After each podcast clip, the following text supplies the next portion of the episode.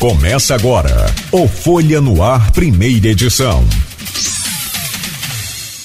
Segunda-feira, 16 de janeiro de 2022. Começa agora pela Folha FM 98,3, emissora do grupo Folha da Manhã de Comunicação, o Folha no Ar, com todas as informações importantes para você começar bem aí esse novo dia, começar bem informado. São sete horas e sete minutos em Campos. Muito bom dia. Sejam todos bem-vindos. Estamos ao vivo também no Face, no YouTube, no Instagram. Você pode acompanhar também na Twitch TV e ainda logo mais, reprise na plena às 17 horas e o podcast do programa daqui a pouco disponível aí em todas as plataformas. Muito bom dia, ótima semana a todos. Para quem estava esperando aí o verãozão, o calor, até Rio ontem, o prefeito do Rio de Janeiro, é, Eduardo Paes colocou lá na, nas suas redes sociais, vocês não queriam, agora aguenta, que é justamente o calor que fez no Rio de Janeiro no final de semana. No ontem, no sábado, teve ponto ali no Rio de chegar a sensação térmica de 49 graus. Ontem teve ponto também lá no Rio de Janeiro, teve não sei se foi Bangu, não, não, confesso que qual ponto agora, qual a exatidão ali, eu não me lembro, mas teve local de registrar 54 graus de sensação térmica. É um calorão que muita gente estava esperando aí. Bom, e para Campos, nesta segunda-feira, o Instituto Nacional de Meteorologia traz tempo ensolarado com 32 de máxima, 22 de mínima. Agora faz 25 graus aqui no centro e a umidade relativa do ar é de 80%. Tem tempo bom neste momento na planície Goitacá. O programa de hoje recebe com prazer o Rodrigo Carvalho, secretário de Desenvolvimento Humano e Social de Campos, que vem para falar sobre, né, e de imediato, a, o socorro às famílias atingidas pelas cheias. O projeto Recomeçar, em parceria com o governo do estado, e também um pouco sobre a estratégia para a retirada definitiva de várias famílias em áreas de risco. E como a gente estava conversando em off ali, a, a, aqui, a secretaria dele é, na verdade, como se fosse um. Foi, o exemplo que você usou foi um guarda-chuva, né? Ali tem a secretaria de. a subsecretaria do idoso, da mulher, dos é, também aqui é do, do, do Totim, né? É a secretaria dele.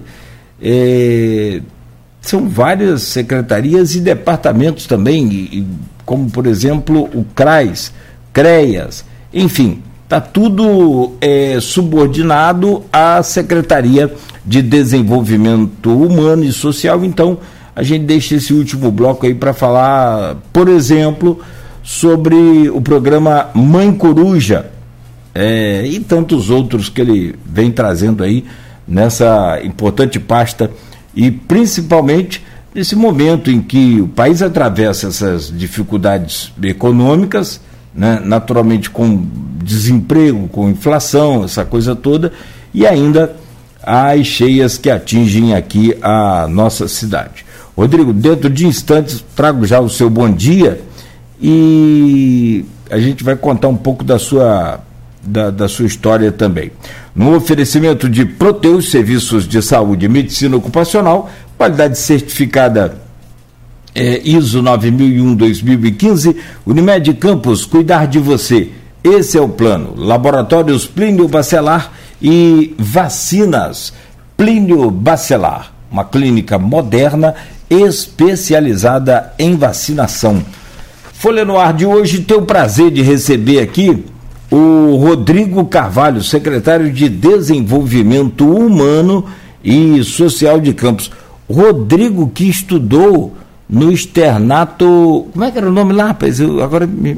Carlito Barbosa. Externato. E não, isso, eu pensei que do, era do Carlito Barbosa, externato Carlito Barbosa, e dali seguiu para o Liceu e hoje é advogado, é, especializado aí na área de, de administração pública, né? De, de, Sim, de serviços de direitos públicos e assume essa pasta né, do desenvolvimento humano e social.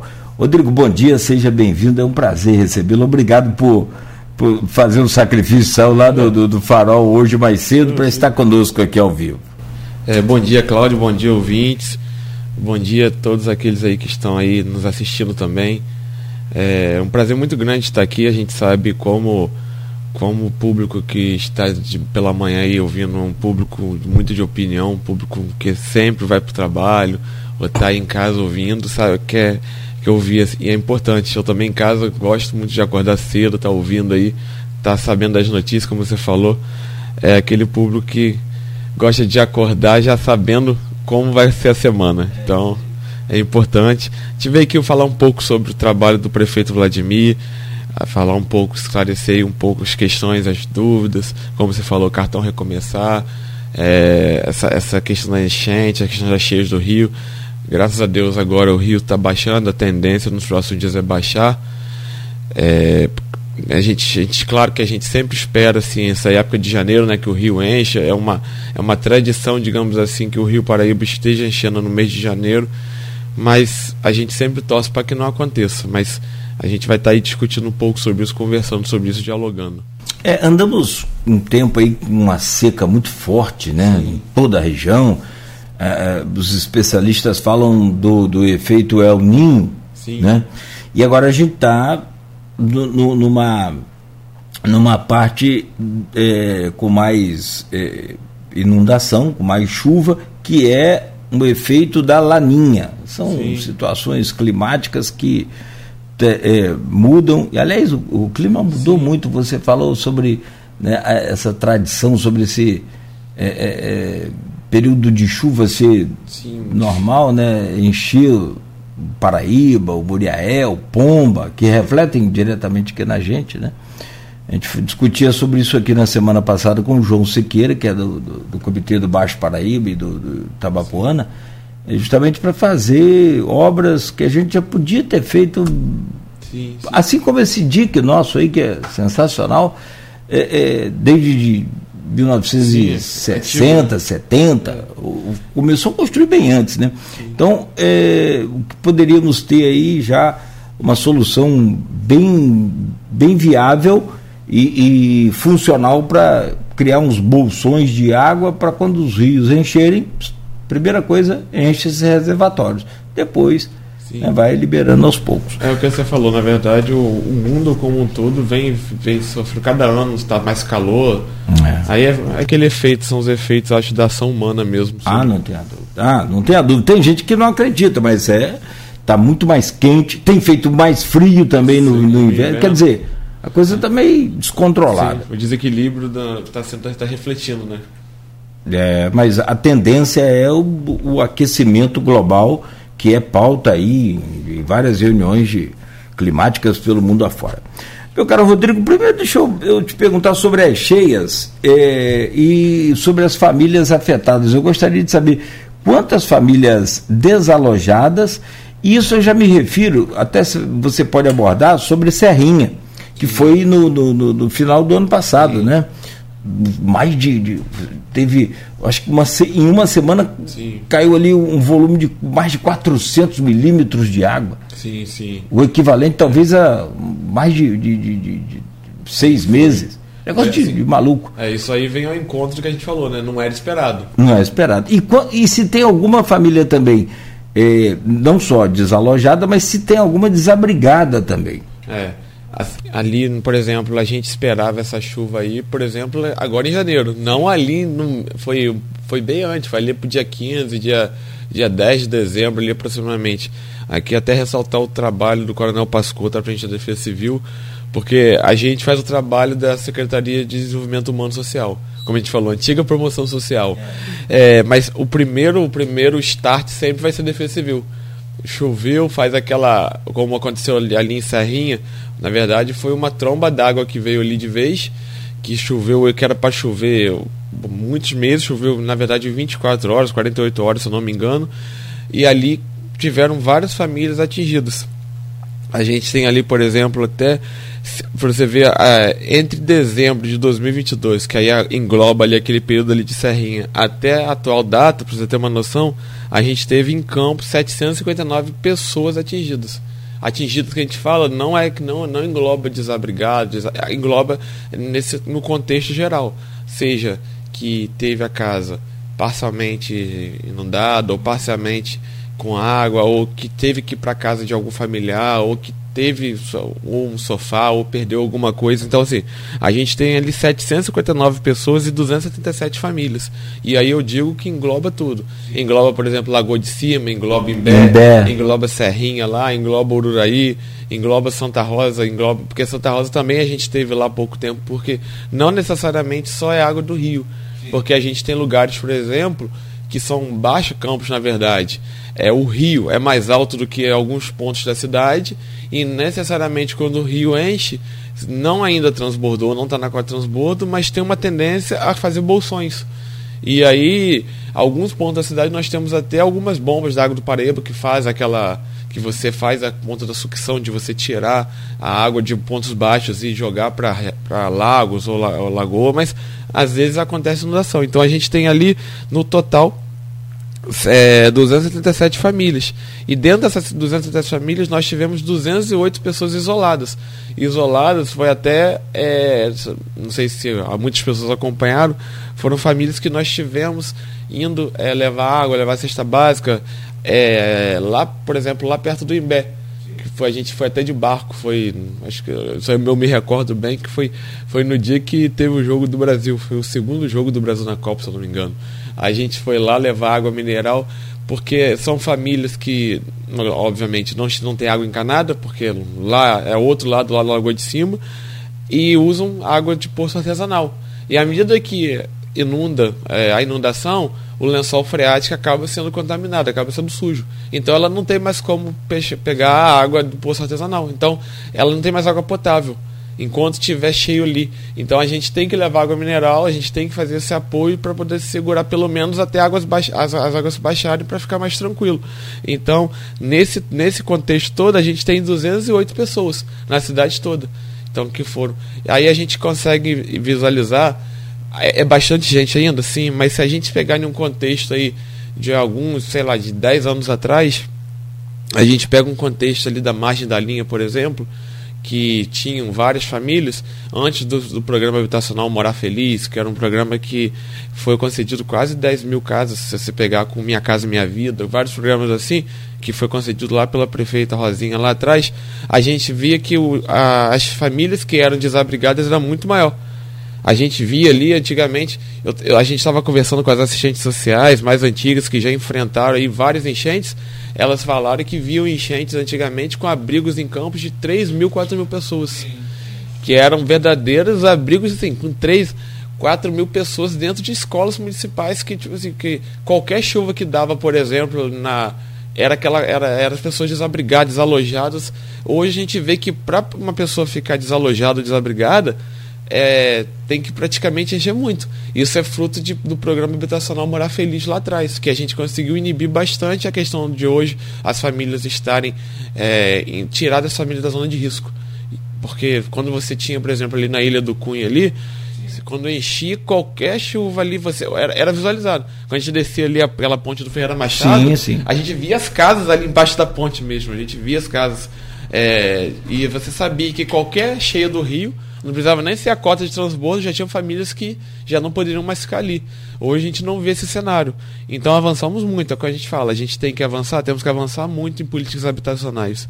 Mas a, a gente vê que hoje, para a gente ter uma família desalojada, é, a gente é muito difícil. Com essa chuva toda hoje, do, com essa chuva toda toda que nós tivemos, com o rio batendo 10 metros e 40, que foi o 2000, 10 metros e 41, nós tivemos sete pessoas desabrigadas que não, nós não precisamos, nós não precisamos nem abrir abrigo. Nós acomodamos essas, essas pessoas, sete pessoas, nós acomodamos os nossos abrigos mesmo, da secretaria. Nós não precisamos nem abrir escola. Sim. Entendeu? Sim, sim. Nós ah, eu acompanhei esse tempo aí desde a década de 90, as cheias castigavam sim. muito, muito, muito mais.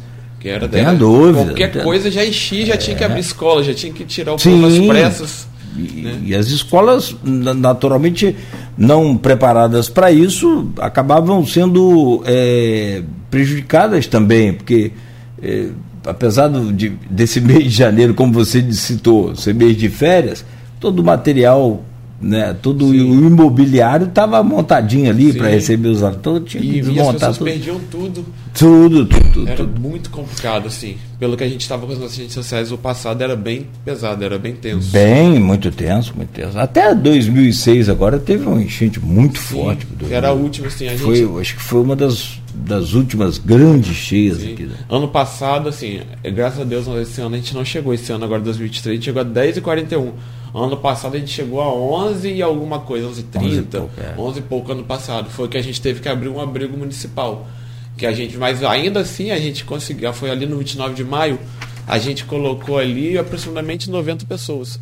As assistentes sociais conversando conosco, elas falaram que no cenário do passado seriam 3, 4 mil pessoas sim, dentro sim, de um sim. abrigo. Era, era abrigo em Guarulhos, era abrigo vários no centro, abrigos, é. era abrigo na Baixada, era abrigo em vários lugares simultâneos porque não dava conta de tantas famílias e pessoas desabrigadas e desalojadas. É, ali na, na, na, na, Coroa ainda tem Sim. algumas famílias. Lá na, na própria Ilha do Cunha ainda tem também. E, e, há uma preocupação com o pessoal não retornar. É, porque é isso que dá. É o que a gente fala. Infelizmente, é o nosso, é o nosso papel. O nosso, é, infelizmente, muitas pessoas retornam. É o que a gente fala. O nosso papel, o poder público, sempre vai ser isso. A gente sempre quer é o que a gente fala, assistente social é para todos daquela, daquelas pessoas que precisarem. É o nosso papel, a gente sempre vai cuidar de pessoas e a gente vai estar tá ali auxiliando. Mas muitas das pessoas que a gente ajuda receberam a casa ou receberam o auxílio e retornaram para a zona de risco. Muitas dessas famílias. Claro que não todas, mas algumas pessoas sim. Retornaram outras pessoas também já invadiram sim, também é, a área. Porque às vezes a pessoa foi para casa, mas aí a casa ficou lá, a uhum. pessoa foi lá ocupou. Sim, Infelizmente isso acontece. E aí a gente não vai, é o que a gente fala, a gente não vai olhar o passado, a gente vai ajudar. Se está precisando, é nossa função. É, poder, é, aí é com a outra secretaria, aí é outra história. Você disse que teve 208 pessoas atingidas é, isoladas. isoladas. Sim.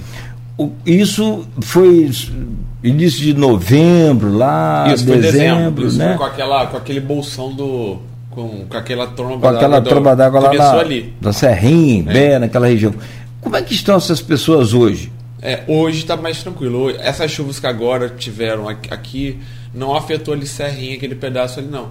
Afetou muito ali lado de Lagoa de Cima, afetou Sim. aquele pedaço ali do Imbé, mas não afetou lá em cima, Lago- lá a Serrinha lá em cima não, é. Afetou mais o lado aqui de Lagoa de Cima ali. Aquele ABC que a gente chama ali é, é Ba- Batatá, é aquele pedaço ali. Entendeu? que pega ali o, aquele o trevozinho do Imbé ali em cima. Entendeu? É o- tipo a gente chama ali que é o pedaço ali do ABC. Lá, porque a primeira chuva foi uma chuva que pegou muito lá em cima, que pegou Macaé, Conceição e Serrinha. Sim, foi bem, sim. bem lá em Ficou cima. lá no, no, no coração do Imbé lá É, mesmo. né? foi lá na divisa lá, entendeu? Sim. Agora, essa agora já pegou mais para baixo. Onde você tem ali aquela pracinha, onde tem aquela comunidade Sim, ali. sim, a gente pegou, pô, Essa agora pegou o cara na BR, cá embaixo. Cá, aí. cá embaixo, pegou, pegou Dá, pesado. dá para ver, até quando você passa de, de carro por ali, a, a marca da água na- na- Sim. quase que na- no telhado das casas, Sim, né? sim. De algumas casas. a gente conseguiu pegar bastante assim é, a gente consegue e quando quando a chuva é Porque as pessoas perderam tudo, né, Rodrigo? Se interrompendo. sim, é o que a gente fala. Na verdade, agora, a gente, semana passada, nós tivemos a visita do governo do estado aqui em Campos. Veio a Secretaria do Estado e, e agora, com, com a queda do DIC e com essa situação que teve do Rio, foi possível decretar o estado de emergência. Que aí a Prefeitura de Campos decretou. Com isso, até entrando no próximo tema, que é o cartão recomeçar, é, o município vai ser possível aderir ao cartão recomeçar. O que é o cartão recomeçar? O cartão recomeçar é um programa social destinado àquelas famílias que é, foram vítimas de ações de desastres naturais, que é, é, é, seja através de chuva, seja através de incêndio, mas aqui em Campos, na verdade, vai ser basicamente através de chuvas. E que são reconhecidos pela Defesa Civil ou pela Secretaria de Desenvolvimento Humano Social. A partir daí, essas famílias, tendo CAD único, estando referenciadas no CAD único, elas não precisam procurar o CRAS, nada. A gente, a partir dos dados que nós temos, das próprias visitas que nós fazemos, é, através da Defesa Civil, em conjunto, essas famílias a gente vai estar tá encaminhando para o Estado e o próprio Estado vai estar tá fazendo é, o cartão recomeçar. O que é o cartão recomeçar? É, é um benefício no valor de 3 mil reais pago em uma parcela única destinada à, à, compra de eletrodomésticos da linha branca. O que é a linha branca? É o que você falou. Sim. Perdeu tudo. Perdeu tudo. É fogão, geladeira, freezer, ar-condicionado, é tipo assim, é aqueles 3 mil reais é para poder o básico mesmo, porque é o que você fala, muitas daquelas famílias quando acontece a enchente, quando acontece aquela tromba d'água, muitos deles não tem tempo de tirar nada. Então assim, perde geladeira, perde ar condicionado, perde freezer, perde tudo, perde fogão. Então para recomeçar do zero, cama, então assim, como é que eles vão recomeçar do zero? Então, por isso que o nome do programa é o cartão recomeçar. É um programa que o governo do estado criou é, a partir disso, para que as, aquelas famílias que sofreram desastre natural possam estar tá recomeçando a sua, a sua, sua vida, na verdade, depois dessa enchente. Então, só que ela só pode ser concedida para os municípios que decretaram estado de estado de emergência. Como o Campos decretou a partir de agora, é, a gente teve essa conversa com o governo do estado na semana passada, quando estiveram aí, Campos vai estar tá aderindo através de termo de cooperação. Mas repetindo, é só para aquelas famílias que foram vítimas de desastres naturais, aquelas famílias que receberam a visita da Defesa Civil, da Secretaria de Desenvolvimento Humano Social, e a partir dali não precisa fazer nada. A gente já tem um dado dessas pessoas, a gente concedeu água, concedeu cesta básica, concedeu todos esses dados, a própria Secretaria já encaminha para o Estado e o procedimento é todo através do Estado.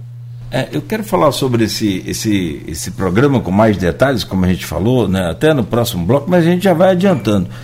É, a enchente mais feia desses últimos anos aí, eu estou me lembrando, o, o, João Siqueira falava aqui com a gente semana passada, foi em 2008, estou pesquisando, nosso querido saudoso né, Marcelo Lessa, é, com a atuação dele, a Defesa Civil implodiu alguns diques Sim. ilegais em, em, que estavam complicando mais a situação, porque o Rio Ururaí transbordou né, de forma é, é, é, também exagerada, muito, muito grande. E aí me lembra um, um, uma situação se você passar também de carro pela ponte ali do Rio Ururaí, ou se você for com calma, você vai ver as casas construídas, Rodrigo, e aí eu não sei como é que vai ser a sua atuação nesse sentido, porque tem não só ali, mas em outros locais também, tem até que no grupo de WhatsApp do programa uma pergunta do, do, do Armando Barreto, eu vou é, é, repassá-la para você. Sim. Mas sobre aquelas casas, por exemplo, ali em Ururaí, que estão basicamente ou praticamente dentro do rio. Como é que qual a sua estratégia ali para a retirada dessas casas, dessas famílias nessas regiões assim ribeirinhas e, e de, de, altíssimo risco? É, a princípio assim, muitas daquelas famílias ali receberam o programa social Morar Feliz lá atrás. Aqueles que receberam o programa Morar Feliz, a gente fez, tem um cadastro, essas famílias não são elegíveis mais programa habitacional nem, nem, da, nem do município, nem a nível federal. Por exemplo, aquela família que recebeu o programa Minha Casa Minha Vida, ela fica lá constando como já tenha sido beneficiária do programa Minha Casa Minha Vida. Logo, elas não é elegível mais programa nível federal, porque para o governo federal, ela já recebeu, já ela já recebeu a casa, ela já está habilitada, então ela não é elegível para esse programa. Ah, Rodrigo, o que, que você faz? O que, que o poder público faz? A gente também não pode fazer, deixar essas pessoas também desalojadas. Em um, eventual acontecimento de enchente, aquela pessoa teve a sua casa é, cheia, teve sua casa condenada pela Defesa Civil. A gente, como município hoje, tem um programa social que se chama Aluguel Social. Ele é, é um programa social que é concedido é, no, por seis meses. É, um, a pessoa procura uma casa no local que ela, ela, que ela se sente ali confortável. A gente fala que geralmente é no campo ali da, do bairro dela. Se a pessoa mora, por exemplo, por aí ela pode escolher a casa ali em Guarulhos ou ali Uraí, no valor até 600 reais, que a gente fala, e ali a gente, o município paga o aluguel social, e hoje o município paga rigorosamente dia, eu falo hoje porque a gente herdou quase oito meses de aluguel social atrasado, ou a gente paga rigorosamente de aluguel social, e essa pessoa tem ali seis meses para poder, se a gente diz assim, se reabilitar, se levantar, se poder assim respirar e poder ver o que ela vai fazer. Isso para aquelas famílias que já foram, é, já receberam qualquer tipo de morar feliz ou minha casa minha vida. Agora aqueles outros que não receberam, o que que a gente faz? Ela fica no aluguel social, ela não tendo lugar para ir e ela sofreu desastre natural, sofreu a casa foi condenada, a assistente social, a técnica vai estar tá avaliando ali periodicamente. Claro que o município não vai chegar para essa pessoa que teve a casa condenada pelo defesa civil, fala assim, olha, agora você passou os seis meses e você vai para a rua. Claro que não, porque se nossa pessoa, ela tecnicamente ela vai voltar para casa que foi condenada. É, natura, é natural. É natural, poxa, a gente pagou seis meses de aluguel social. Ela não tem para onde ir. Se a gente falar assim, olha, passou os seis meses, você não conseguiu se, se levantar, você não conseguiu procurar uma casa de familiar, você não conseguiu, você hoje não tem condição de alugar uma casa por pelas suas vias próprias, pelos seus recursos, pelos seus recursos próprios, a gente não vai cortar o aluguel social. A gente vai pegar, possivelmente a assistente social vai conceder mais seis meses para que ela possa estar tá se reabilitando, estar tá tendo possibilidade de levantar, porque é natural. Se você, se o poder público não consegue dar essa mão para ela levantar, ela vai voltar para casa condenada. E se eventualmente essa casa condenada vier a cair, vier a desabar, o poder público é responsável por isso. Então, como um todo, respondendo a pergunta, a gente dá o aluguel social, a gente ajuda essas famílias que estão ali. Hoje, a nível, a nível municipal, a gente não tem financeiramente é, é, condições de ter um programa social a nível Morar Feliz, é um programa muito caro. A gente não tem como fazer um programa, e não tem como ah, fazer um, fazer um Morar Feliz a nível. Olha, vamos conceder ele 10 casas, 15 casas. É um programa que no passado foram 10 mil casas. Então a gente não tem como fazer 15 casas, 20 casas. É um programa que, porque você vai conceder 10 casas, não vai, não vai resolver o déficit habitacional. Então é um programa que tem que ser parceria. Então a gente está até conversando, o prefeito Vladimir até tem uma agenda já marcada com o secretário de Habitação do Estado, inclusive vai estar aqui na sexta-feira. É nosso é, convidado, é o, Bruninho Dawari. O Bruninho Dawari. A gente, a gente tem um programa habitacional que a gente vai começar em Campos, já está até traçado, que é, um, é o Casa da Gente que é um programa da, do governo do estado, que vai também suprir essa lacuna de déficit habitacional. E vai até o encontro disso. Que aí vai ao encontro de da gente estar tá resolvendo programas em zona de risco.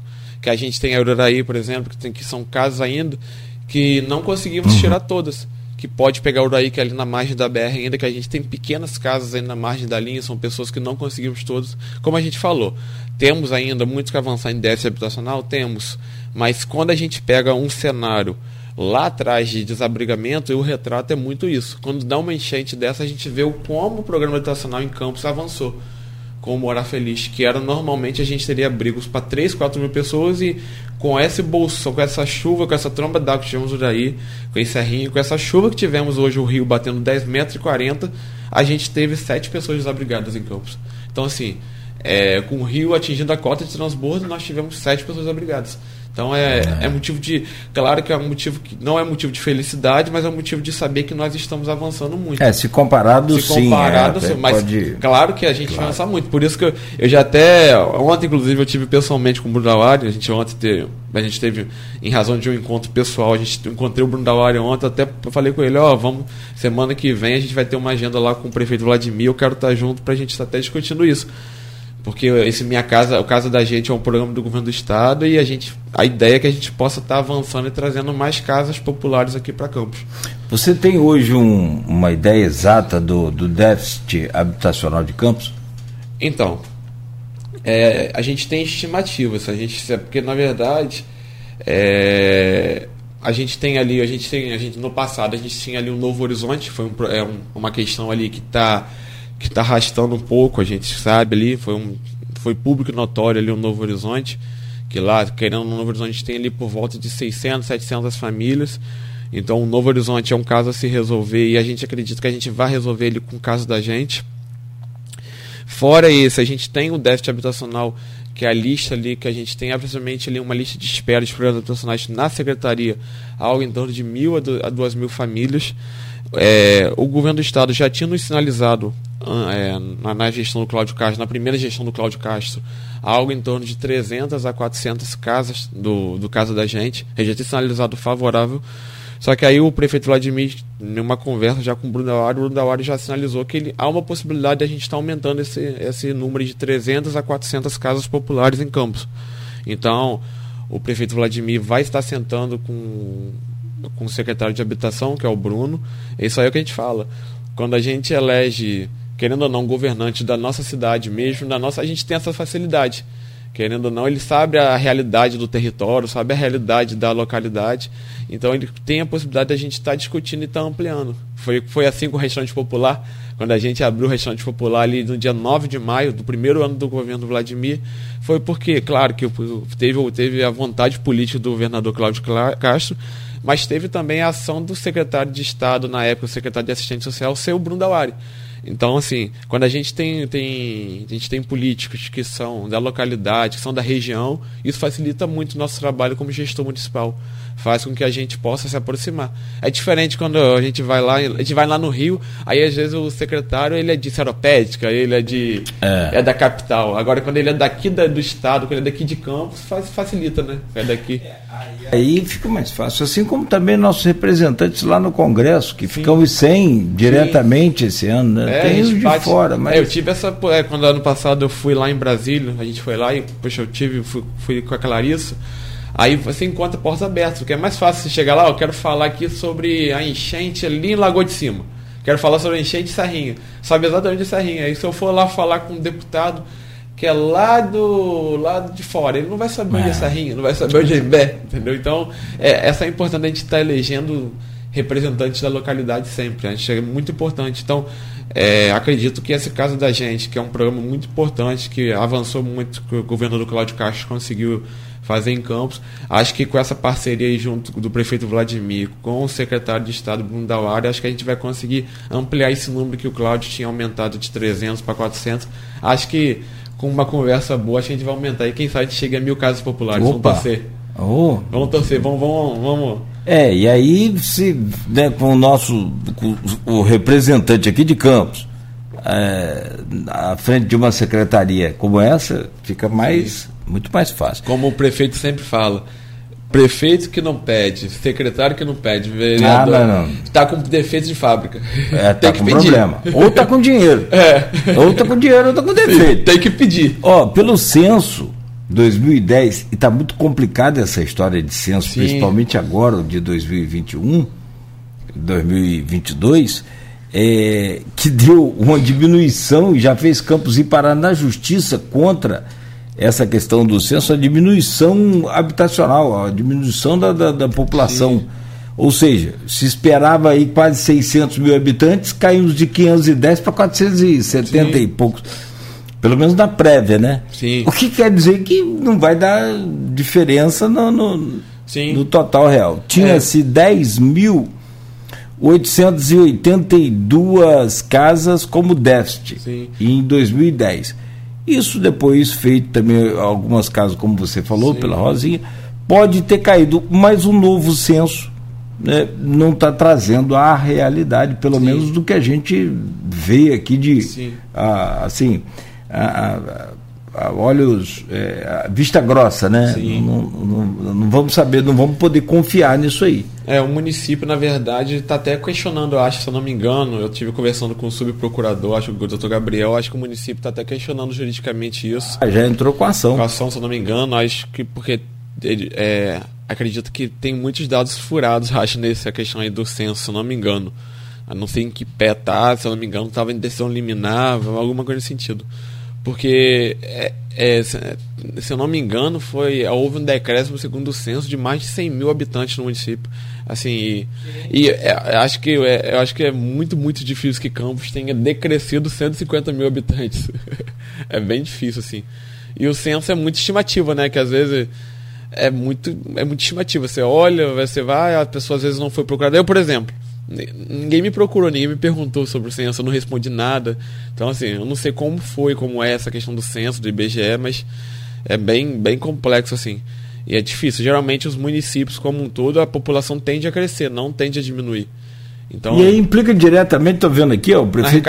Sim. É, no Fundo de Participação Municipal, sim. que é o FPM, que é o, sim, o repasse. Dos municípios. É, dos, do, dos municípios. A nível federal.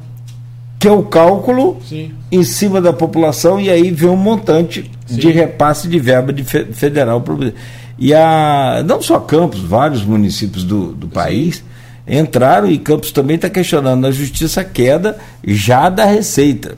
Tem Sim. uma matéria aqui no Jornal Folha da Manhã de 6 de janeiro.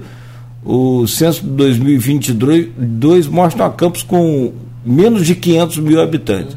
A ação impetrada aí que aponta que a decisão normativa 201-2022 é, do TCU, né, Tribunal de Contas da, da União, que reduziu a parcela do Fundo de Participação do município de Campos em função do relatório preliminar do Censo Demográfico 2022.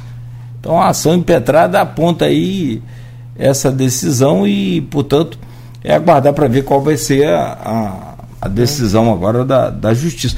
Eu acho que, sinceramente, deveria invalidar esse censo. É. Nós tivemos problema seríssimo. É, na verdade, o próprio IBGE não pagou. É, é, isso aí. O pessoal não fez o censo. Na verdade, foi, é, começou na, na própria capacitação da equipe, lá de, de acho, da, da, da seleção o governo federal à época não queria fazer. Sim. Teve um problema generalizado. Eu acho que foi muito que assim foi muito nas coxas, né? E pela primeira vez na minha vida eu recebi a visita do censo. É. Acredite se quiser. Não posso mentir, não vou mentir. Sim, sim. Foi a primeira vez em todas as pesquisas. Eu, eu, eu nunca recebi pesquisa na minha casa. Eu nunca. Dessa vez eu recebi. Então, assim, eu não estou mentindo, sim. mas. Foi tem, muito aleatório, né? Tem, e esse pessoal começou a trabalhar, depois parou, porque não recebeu. Muita gente não recebeu. Ô, meu caro secretário, eu quero voltar a essa questão do déficit habitacional, vamos voltar aí a questão das cheias também, tem a Lagoa Feia, que nós Sim. não falamos. É, lá em Ponta Algum, Grossa. Em Ponta Grossa, algumas pessoas lá, tem é, também é, a questão dessa, desses programas todos que a gente falou aqui, eu queria voltar ao, ao a essa parceria com o governo do Estado, Sim nesse é uma espécie de cartão, né, que você falou. Sim, recomeçar. Então daqui a pouco você me faça a gentileza, vamos explicar. Você já começou a, a deu uma roçada aí no assunto. Me parece que as pessoas não precisam se cadastrar, não. já tem um, um cadastro. Mas eu quero saber com mais detalhes então no próximo bloco. Tem aqui a presença do secretário Rodrigo Carvalho, secretário de Desenvolvimento Humano e Social de Campos conversando com a gente. Nesse primeiro bloco abordamos aí né, bastante sobre o, essa questão do, do, das cheias né, e das pessoas que foram atingidas, das famílias que precisaram e estão precisando ainda de atendimento. Eu vou lá no grupo de WhatsApp do programa, o secretário, para de lá eu trazer uma pergunta do Armando, do, ah, da, da, da Silvaninha também a gente faz, apesar de você já ter respondido, ela pergunta aqui sobre as ações e o que, que pode fazer definitivamente, Silvana Venâncio, essa você já adiantou. E a do José Armando, ele diz aqui: Bom dia, seu secretário. Este é o terceiro verão, terceiro período chuvoso, terceiro período de enchentes e alagamentos da atual gestão com certeza já encontraram as construções irregulares às margens dos rios e lagoas da nossa bacia. São muitas famílias em situações e locais de risco. O que já foi feito para uma é, solução eficiente e definitiva? É, esse é o José Armando. Eu só acho que não é o terceiro, né? É o segundo, hum. né? O é. governo assumiu. A eleição foi em 2020. Sim, sim, na verdade, na verdade, enchente mesmo é o segundo. Porque é, mesmo verão também é o segundo. Porque, é, porque na verdade. Ah, não, tem 2021, é, não, 2020, não, terceiro, está é certo. o terceiro, mas não teve enchente no primeiro ano. Zé está certo. 2021, 2022. É, é que nós estamos em 2023. É, na verdade, Esqueci. 21 não teve enchente, na verdade foi pandemia. Foi, tava, tava no finalzinho da pandemia ali. Na verdade, assim, a única forma de você resolver em definitivo é o que a gente falou, é, é você conceder habitação em definitivo. Ou você conceder aluguel social em caráter provisório para aquela família que tem sua casa sendo condenada pela Defesa Civil. Só que é, não é um problema de campos, é um problema a nível nacional, a nível estadual, assim. O déficit habitacional existe e assim, se você tiver conceder hoje, se a gente tiver hoje a nível municipal um Morar Feliz 2, que seja que a gente conceda mais de 10 mil casas, e a gente, a gente não tem hoje financeiramente condição, mas se nós tivermos e fizermos, ainda vai ter déficit habitacional. Assim como se, se hoje o Lula fizer o Minha Casa Minha Vida, como acho que o primeiro governo dele, que acho que foi o auge do Minha Casa Minha Vida, ainda vai ter déficit habitacional. Porque o Brasil é conhecido como muita, a concentração de riqueza na mão de muitos e, infelizmente, muitas mentes. Você vai ter famílias, vai ter pessoas com três, quatro imóveis e você vai ter famílias sem imóvel. Então a mesma coisa acontece, infelizmente, aqui. Você vai ter famílias que precisam de imóveis, você vai ter famílias com muitos imóveis. Qual a saída hoje? É habitação. Por isso que em Campos a gente não tem hoje condição financeira, o município hoje de Campos. Claro, o prefeito Vladimir conseguiu hoje equilibrar as contas. Hoje o, o, servidor tem salário em dia. Hoje a gente tem hoje fornecimento em dia. As empresas que fornecem para a prefeitura hoje recebem em dia. O aluguel social hoje em dia, os programas sociais hoje estão em dia mas é graças a uma gestão austera, uma gestão que você consegue equilibrar as contas. Sem fazer, como o prefeito fala, sem fazer doideira. Se a gente hoje pega e constrói um Morar Feliz, que é um programa muito caro, você vai desequilibrar as contas. Por isso existem essas parcerias. Por isso que a gente está. É, o prefeito vai estar tá sentando com o Bruno Dalari. Para quê? Para a gente conseguir tentar parcerias com o governo do Estado, a gente conseguir parceria com o governo federal, para com esses entes, com essas parcerias, porque a política habitacional não é só campos. Na verdade, a moradia é um dever de todos os entes. Tanto que quando a gente teve o problema do Novo Horizonte, a gente ainda tem esse problema, o Novo Horizonte ainda está tá carente de solução e a gente está discutindo ainda, o governo do estado esteve aqui, teve ação junto. Porque não é um problema só do município. A política de habitação é um problema, é um problema federal, estadual e municipal. Então, por que, que a gente vai sentar com, com o secretário de habitação, é, secretário estadual de habitação? Para que a gente possa estar tá também é, achando saídas juntos. Então, existe a nível estadual, até porque o governo estadual hoje também tem uma tá, tá, com uma condição financeira regular, uma condição equilibrada. O governo do estado criou esse programa Minha Casa, Minha é, Casa da Gente, o governo federal vai retomar o Minha Casa Minha Vida. O governo, o presidente Lula falou que vai retomar o Minha Casa Minha Vida. Então, a partir daí, a gente já tem dois programas a nível federal, a nível estadual, que vai ajudar a gente a tentar minimizar essa questão habitacional. Então, é isso que a gente, a gente espera, com essas parcerias a nível estadual, a nível federal, reduzir isso. A saída é isso, a gente conseguir conceder habitação. A única saída é essa é, conceder habitação, conceder casa. Mas já adianta, é o que eu falei. Se a gente tivesse programa habitacional no auge, como foi o primeiro governo do, o primeiro governo do presidente Lula, se a gente concedesse, como a prefeita Rosinha foi, 10 mil casas, um morar feliz, ainda assim teríamos déficit habitacional. É, não, e surge, acho que a cada dia surge, né? Você tem uma demanda é, e a pandemia reprimida. É, você tem essa demanda reprimida e tem também as novas. Sim, é o que eu falei. A pandemia, infelizmente, Sim. É, acentuou muito isso. A gente tinha. Sim. É, a pandemia teve o seu lado. Um dos lados mais cruéis da pandemia foi o seguinte: a pandemia só foi bom para quem já era milionário, milionário. A gente fala isso. Quem era classe média se tornou classe B baixa. Quem era rico, classe A, se tornou classe B, quem era classe B se tornou classe C, e quem já era pobre ficou mais pobre. Lascado de vez agora. É, infelizmente a pandemia fez com que todo mundo descesse um degrau. E isso proporcionou, infelizmente, eu estava vendo uma matéria, se não me engano, no Jornal da Globo esses dias, que, se não me engano, mais que 70% da população do Brasil está no, no, nos serviços de restrição ao crédito, SPC ou Serasa. E é, um, é o maior número é. É, da história, assim, nunca chegou em um nível tão alto. E isso é o quê? É um número, é, são, são os, digamos assim, são os egressos da pandemia. E, sim, sim. e isso acentuou muito. Entendeu? Infelizmente é isso. Sobre o, o Novo Horizonte, você está falando já desde cedo, ali foi uma situação muito tensa, complicada, né? As casas me parece que ficaram prontas, faltando alguns detalhes ali para o acabamento. E para entrega das pessoas. Só que as pessoas já não aguentavam mais esperar vendo as casas prontas. Isso. E aí foi aquele aquela repercussão nacional, aquilo sim. teve. Foi usado até por políticos, sim, sim. época de campanha. E, enfim, é. como é que ficou aquela situação? Porque ali é Novo Horizonte 1, 2, 3, quantas casas são ali no, no total?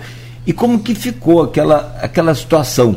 Porque tinha as pessoas cadastradas para receberem as casas e, e, e teve também a, a, invasão. Isso. Como é que vocês conseguiram, não conseguiu resolver ainda? É, na verdade ali o que acontece? É, é um programa habitacional ali da Caixa, é um programa de habitação da Caixa, feito ali e com a Realiza, se eu não me engano, acho que a empresa é Realiza, tenho quase certeza. A partir dali houve lá no governo, aí isso foi no governo Rafael Diniz, governo passado, houve o sorteio a Caixa é extremamente rigorosa com os dados do cadastro das pessoas. A pessoa passa por muitas e muitos filtros, muitos cruzamentos e houve os, os beneficiários. Nisso, os beneficiários que foram elegíveis para o programa, eles, a casa não é não é do, não é de graça, mas é, é um valor muito muito ínfimo para as casas. Eu não sei não sei detalhar o valor, porque na verdade a prefeitura ela na verdade ela é uma intermediadora, ela só está ali no meio campo fazendo o meio campo entre as pessoas que precisam, a realiza e a caixa. A gente na verdade faz esse meio campo só porque é todo o procedimento feito entre a Caixa e a Realiza, a Prefeitura, na verdade, faz o sorteio, faz essa questão do, dos dados cadastrais, mas quem, na verdade, faz esse meio campo é a Prefeitura, mas a Prefeitura não tem uma relação de de, de concessão. A prefeitura não paga, a prefeitura não paga realiza, a prefeitura não tem relação com a caixa no sentido de de estar tá pagando a caixa também nada. É toda uma relação estritamente entre a caixa e a realiza. Só que é o seguinte, houve um, não, é, não houve um atraso, um atraso. Na verdade, foi a pandemia, teve a pandemia, houve o sorteio lá na gestão do prefeito, lá até então Rafael. É, as pessoas beneficiárias foram elegíveis. Faltando, se eu não me engano, a Caixa planejava entregar ali próximo, ali a maio ou abril de 2021, 2021, se não me engano, 2021. A partir dali, quando foi em abril, próximo, eu acho uma semana antes da Semana Santa, se eu não me engano, alguma coisa nesse sentido, houve a invasão. Num primeiro momento, a gente acreditava que a invasão se daria pelos reais beneficiários, mas à medida que a gente foi conhecendo e foi vendo, é, muitas dessas invasões não eram pelos reais beneficiários, e sim por pessoas que estavam também. Aí a gente é, é honesto a gente falar, muitas dessas pessoas precisam sim também, então no caso de déficit habitacional, mas é, em grande sua maioria não eram pessoas que estavam sendo beneficiados pela Caixa, entendeu? Muito, a maioria ali não era reais beneficiários, não são as pessoas que lá atrás passaram por todas as etapas. Podiam estar caixa, precisando da casa. Sim, mas não eram as não pessoas, eram as pessoas que foram passaram por todas as etapas da caixa. São 772 casos no Isso total. Aí. aí a partir daí houve uma ordem de despejo judicial é, aí houve, houve, como você falou, houve uma apropriação de movimentos políticos, aí sempre tem, né, de, se, de querer surfar na onda e tal. Aí houve lá atrás um movimento disso. Só que aí houve uma decisão de plantão do eliminado do STF que suspendeu o despejo. Que estava no momento de pandemia, não poderia despejar as pessoas. E hoje, na verdade, tem uma decisão disso, está tá vigente ainda essa decisão do STF, de não ter o despejo. Então a gente hoje está num cenário que as pessoas que são os reais beneficiários é, estão aguardando, estão aguardando para estar tá recebendo essas casas. A Realiza, ela tem é, a propriedade, digamos assim, a propriedade, aí já é uma discussão jurídica, a propriedade é da Realiza, a propriedade. A posse, digamos, a posse são das pessoas que invadiram, que estão lá, que estão, elas têm a posse, mas a propriedade é da Realiza. Por uma vez que não houve ainda o título de propriedade para a Caixa. A Caixa ainda não tem, não tem ainda a, digamos, a, o uso e gozo. Entendeu? Então, na verdade, a gente está esperando é, esse desenrolar jurídico. Uma vez que, uma, que virou, se tornou uma situação jurídica, o poder público não tem muito o que fazer. A gente ali, na verdade, a gente não é nem parte no processo, o poder público. A gente está ali auxiliando, a gente fornece todas as informações que o poder judiciário nos solicita, a gente está ali é, tudo que solicita a gente, a vara federal solicita, às vezes solicita informações. A gente está ali para tentar resolver, fazer o meio campo entre as pessoas que invadiram, uma vez que são reais necessitados. A gente teve até uma, a gente teve até uma reunião é, com o secretário de Estado de Habitação antes, né, antes de ser o Bruno, é, para tentar ver, viabilizar isso. Existe até uma promessa do, do, de algumas dessas casas, do Minha Casa, do, do caso da gente, ser é, para essas pessoas até para poder, porque a gente, a gente, a nossa ideia é essa. Lá atrás houve uma, uma questão assim de tentar direcionar essas pessoas contra os reais beneficiários e, e nunca vai ser isso. A ideia nunca é essa. Você não pode botar uma pessoa que é vulnerável social contra outra que é vulnerável social. A gente entende que quem invadiu lá também é vulnerável social, mas a gente entende também que os reais beneficiários também têm direito. Eles passaram por etapas, eles passaram por várias, várias, várias, várias provações pela Caixa, cruzamento. Pois para você conseguir um financiamento da Caixa hoje é o um mundo. É, cruza é. até a sua bisavó para ver se você. Sim, sim, sim. Então, assim, você passa por Ih, muitas é muita etapas, burocracia. Muita burocracia. Então, e os reais beneficiários precisam muito. Eles hoje eram para estar morando lá e não estão. Então, assim, a gente hoje aguarda o desenrolar da justiça. Como a gente falou no outro anteriormente, a gente espera que o governo do estado entre nessa parceria, porque. E a gente, o poder público, a gente poderia fazer, a gente fez. A gente ofertou aluguel social para as pessoas que estão lá hoje, que invadiram lá. Muitos deles não aceitaram com esse receio que a gente falou, com receio, olha, e aí, eu vou passar os seis meses, vou fazer o que depois? O que, que eu vou fazer depois de seis meses? Mas assim, é o que a gente falou, é em caráter definitivo, o poder público hoje, a gente não tem um programa habitacional e a gente não tem financeiramente condições de suprir um morar feliz, como foi lá no governo Rosinha, que concedemos quase 10 mil casas populares. A gente não tem. Então a gente hoje espera essa parceria com o governo do estado, espera essa parceria do Minha Casa Minha Vida, que foi o caso aí do, do Novo Horizonte, que foi um programa aí uhum. que foi 772 casas uhum. que o é. governo federal realizou aí em parceria com a Realiza, com a nível federal, para que possa estar tá suprindo esse déficit habitacional. E aí a gente Então ali a prefeitura não tem nenhum comando sobre a distribuição das não, casas. Não, na verdade é um. E minha... você sabe o que, que houve para não, não ter sido entregue? -se? É, o que, o que, na verdade, o que falaram com a gente é que não houve um atraso, que a previsão é, já era isso mesmo, abril de 2021, e que o que houve foi que as pessoas alegaram que seria recebido antes, mas a pactuação da Caixa com a Realiza sempre foi, a, foi nesse período mesmo. Só que as pessoas falam que houve atraso sim. Mas aí é uma questão que, como a Sim. prefeitura fica, era só um meio campo entre os dois, a gente não tem essa certeza se houve atraso, se não houve, entendeu? Porque na verdade a gente só fazia esse, essa interveniência entre a pessoa que é vulnerável, a gente fez o sorteio, a gente assim, não foi a gente, mas a gestão passada fez o sorteio no Trianon para as pessoas que eram vulneráveis, passou os dados da para a Caixa e a Caixa fez os cruzamentos. Aí a Realiza e a Caixa que fazem todo o procedimento entendeu? Diferentemente do Morar Feliz, que o Morar Feliz era um programa habitacional municipal, aí a prefeitura fazia tudo. Tudo era por conta da prefeitura sozinha. Entendeu? Ah, é porque o Minha Casa Minha Vida tem muitas regras próprias. Porque é um programa, digamos assim, ele é um programa engessado a nível federal. O meu Minha Casa Minha Vida daqui é uhum. o Minha Casa de Salvador, é o Minha sim, Casa de Roraima, sim. é o Minha Casa do Acre. Então, assim, é um programa que não admite flexibilização de acordo com a localidade. Então, assim, a, a, geralmente o poder público municipal, ele não intervém, ele só faz o meio campo. Ele esse não tem muito aí... É, aí quando, quando, vai judicia... complicado é, quando judicializou, ainda mais a nível STF, se torna se tornou mais complicado assim a gente ter qualquer ação. Mas assim, a gente torce para que nos próximos dias se resolva o mais rápido possível, de uma forma que não prejudique é, as famílias que estão lá, né, que a gente que são vulneráveis sociais, mas também não prejudica os, os que foram sorteados, que passaram por todas as etapas da caixa. A nossa ideia é o que a gente sempre fala. A nossa ideia é nunca colocar chulamente falando, pobre contra pobre, porque a gente entende que quem está lá é pobre e é vulnerável, mas também quem passou por todas as etapas também é pobre e é vulnerável. Então é achar um meio campo ali que possa é, atender todos aqueles que precisam. É, do, especialidade né, de vocês, naturalmente. Então, você, como advogado também, é. É, é, é, é extraoficialmente pode até comentar. É um embrólio para muito tempo. Não, não é. creio que isso vai resolver é assim. quando você entra nas, nas instâncias superiores, fica, se torna mais complexo. Você vê que é um processo que arrasta 2021. Quando chegou a, quando saiu essa decisão do STF, do liminar, Aí eu falei, poxa, quando chegou essa liminar do STF, eu já sabia que ia arrastar mais, porque quando, quando sobe lá para cima. Tem, tem invasor que é beneficiário? Tem, mas é né? muito pouco. Muito, é muito pouco. pouco. Porque, na verdade, os próprios beneficiários se tornaram, ficaram com receio. Porque a própria. Porque, poxa, se eu estou invadindo, eu corro risco de me de se tornar inabilitado.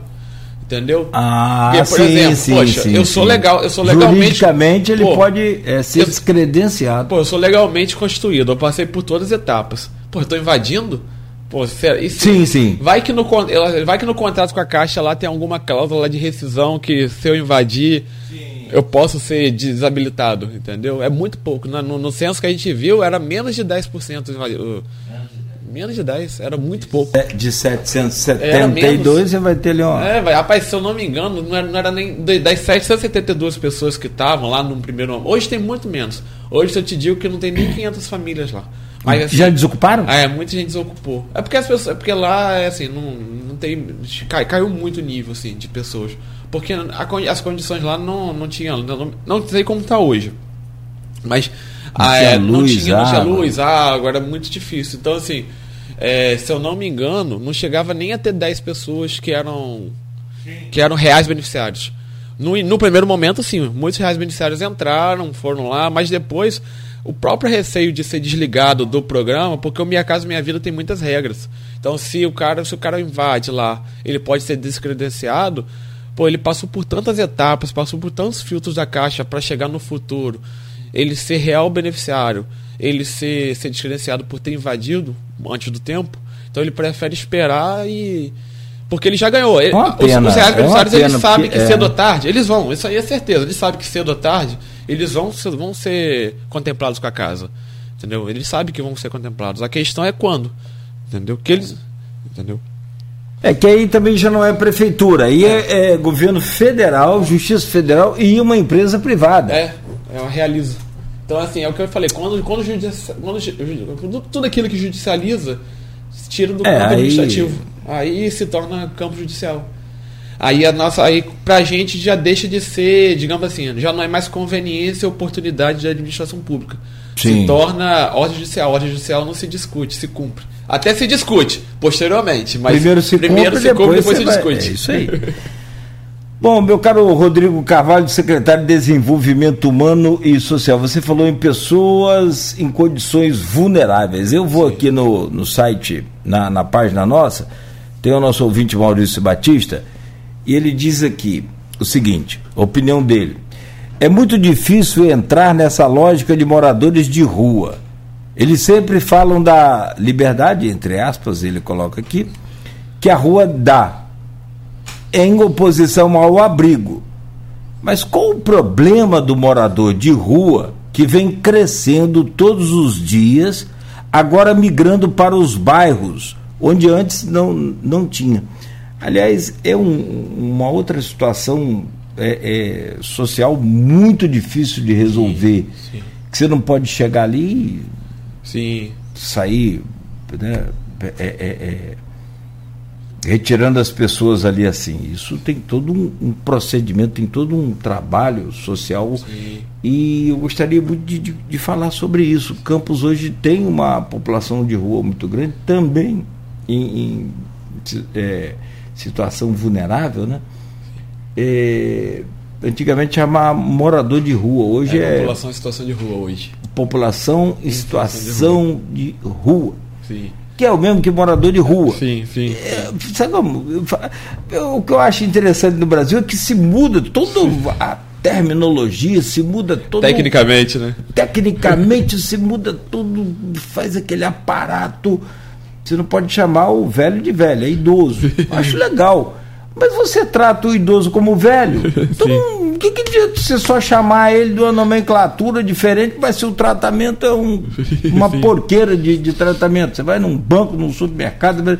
Então, assim, é, muda-se muito tecnicamente, mas na prática mudar a essência, não mudar mas só. a, a prática não Sim. muda. Como é que está esse trabalho hoje para resgate dessa população, para encaminhamento, tratamento com essa população de rua? Principalmente aí vem o agravante da pandemia. Sim, vamos lá. É, a, gente, a gente encontrou um cenário.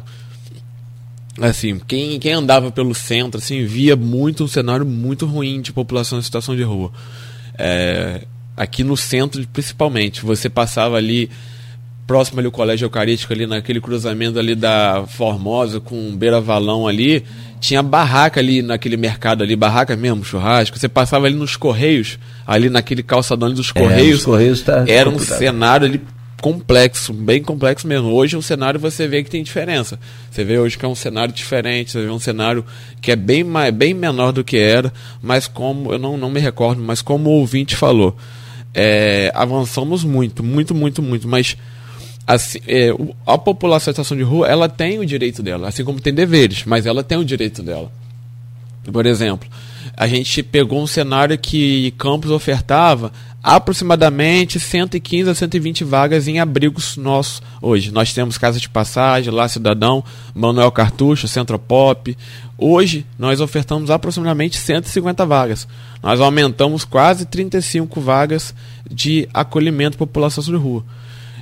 Que é o pessoal que passa a noite que no, passa nesses noite, abrigos. Isso, e é, tem alimento. Não, é, tudo. Mas aproximadamente tem muitos lá que já estão em caráter quase que definitivo né? nem só passa a noite. Muitos são só transeuntes. Vão lá, dormem e continuam o caminho deles.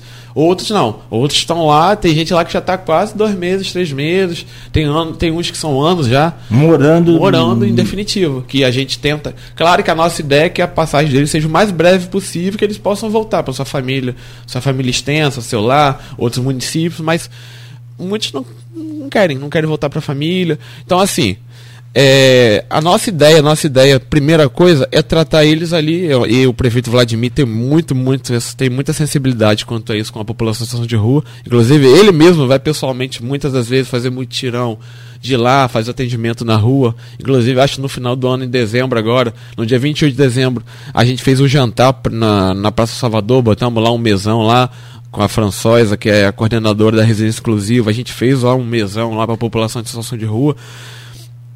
O que, que a gente fez lá? A gente faz gradual, gradativamente esse atendimento à população em situação de rua. A gente diminuiu muito, muito, muito esse, essa população em situação de rua. Mas como é, como todos sabem, assim, a, gente, a gente reforça muito isso. A gente não pode fazer higienismo. O que, que é higienismo? A gente não pode pegar, é, botar a população de rua num carro. Enfiar força e botar no abrigo. A gente tem que fazer aquilo que todas as normas falam, todas, a, a, todas as normas técnicas falam. A gente tem que convencer eles a virem para o abrigo. E no abrigo, como em qualquer ambiente público, tem regras. A gente oferta tudo. Hoje, dentro do nosso abrigo, a gente tem café da manhã, tem lanche da, da, entre o café da manhã e o almoço, tem o almoço, tem lanche da tarde, tem jantar. A gente tem ainda ceia, que é ali 10 horas da noite. A gente oferta hoje. É, estudo, tem a gente tem hoje supletivo, tem esporte. Tem, no Centro Pop agora, no verão, a gente já ofereceu até banho de piscina, natação. Então, assim, a gente oferta a eles todas as possibilidades para que eles não fiquem na rua e venham pra gente.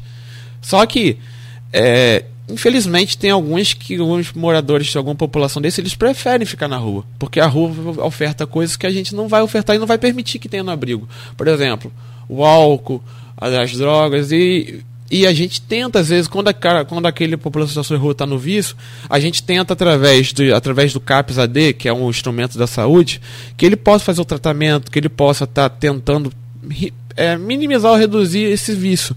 Mas infelizmente não é sempre que ele quer ser tratado, não é sempre que ele quer ser acolhido. Então nossas equipes do Central Pop vão lá diariamente, fazem a abordagem, fazem a tentativa. Mas assim, nós não podemos co é, coagir a força para que esse morador de situação de rua venha para o abrigo. Então, cabe a gente diariamente tentar, cabe a gente diariamente conversar, cabe a gente tentar. Mas é, não é função do poder público e nem pode o poder público, sob pena até de responder é, criminalmente, sobre, sobre isso de estar dentro do carro, entendeu? Mas é, a gente vê nas ruas, a gente vê assim, quem, quem, quem já caminhou ali na Praça Salvador no passado e olha hoje, a gente vê uma diminuição muito grande da população situação de rua. A gente viu um cenário lá atrás muito, muito, muito pior. Assim, eu te digo que o Central Pop, por exemplo, o Central Pop era um instrumento que chegava final de semana, ele não funcionava. Central Pop era, é ali na Formosa, Era né? ali, era ali. Era ali. Era ali. Agora é onde? Ele agora funciona na rua ali para do Ministério Público. Aquela rua de paralelepípedo ali perto do fórum.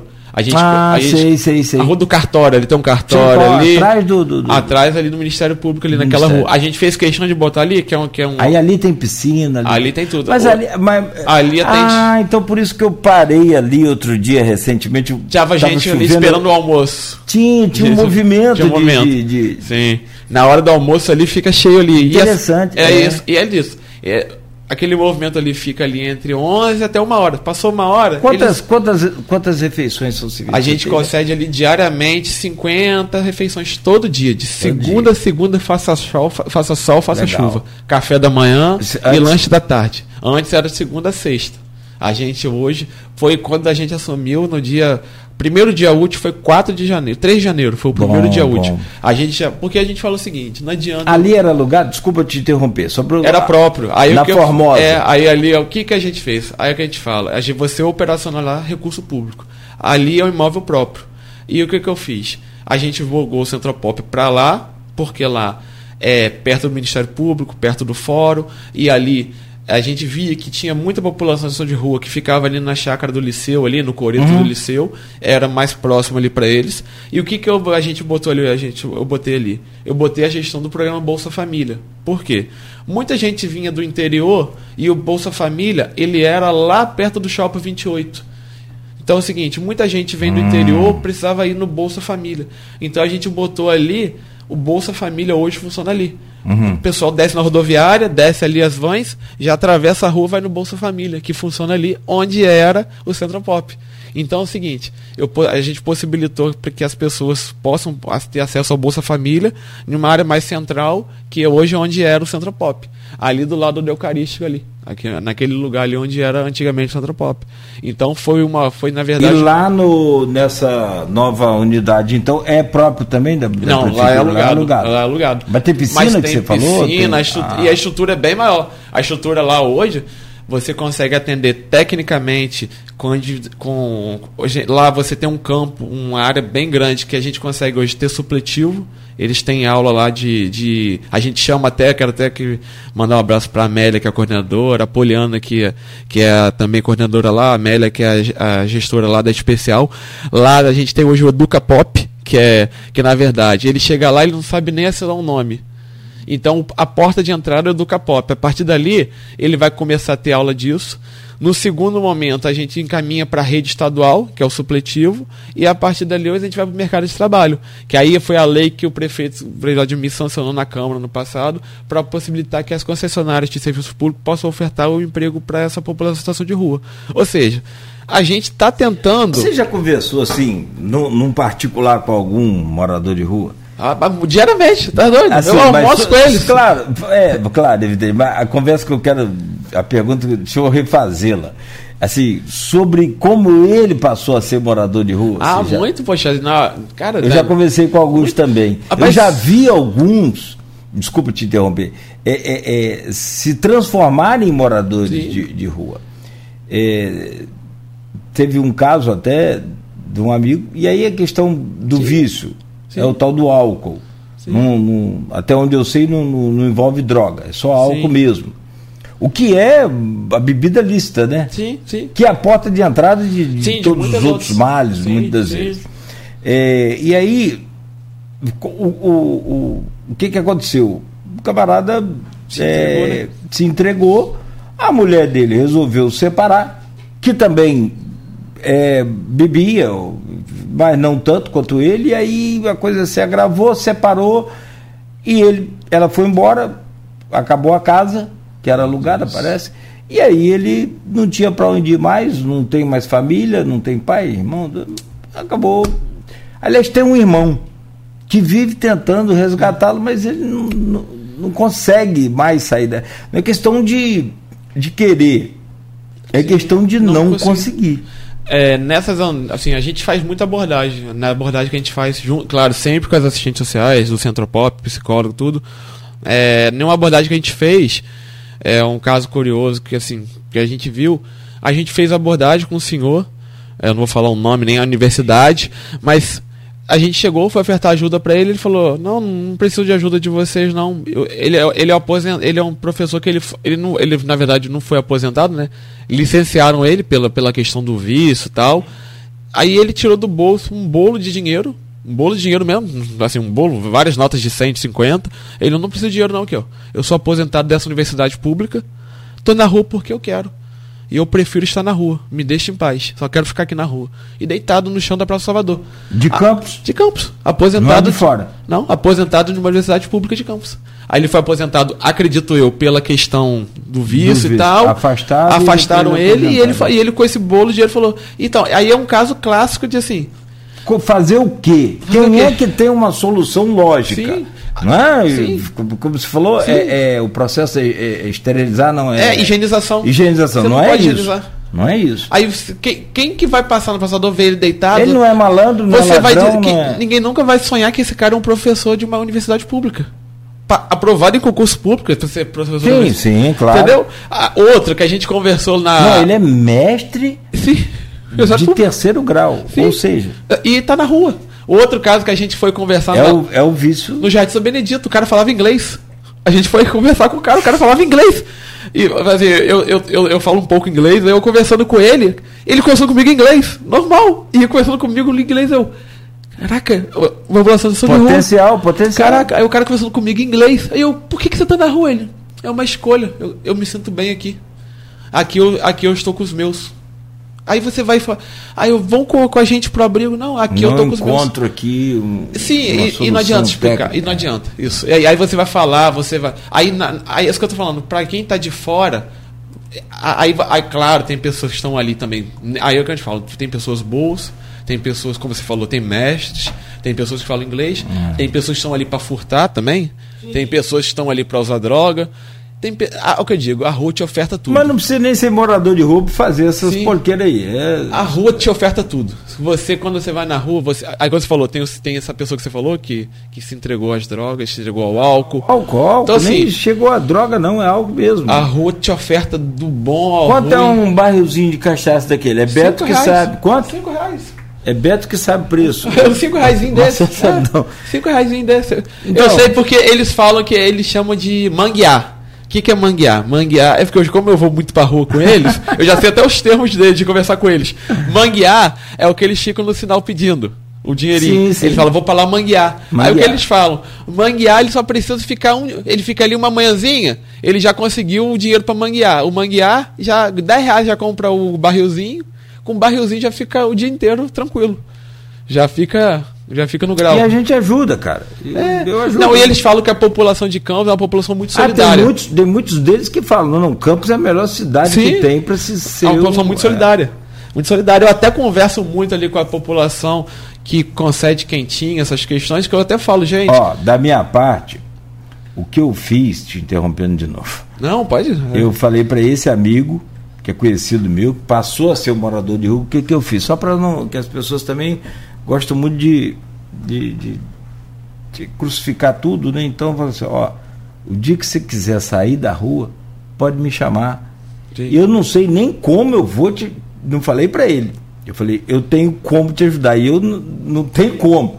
Mas eu já logo pensei, tem uns amigos Sim. que eu tenho certeza que não vão me deixar sozinho nessa, nessa missão. Sim. Mas o dia que você quiser, passa ali em casa. Ele morar perto de casa, pra você ter ideia é, no centro da cidade aqui.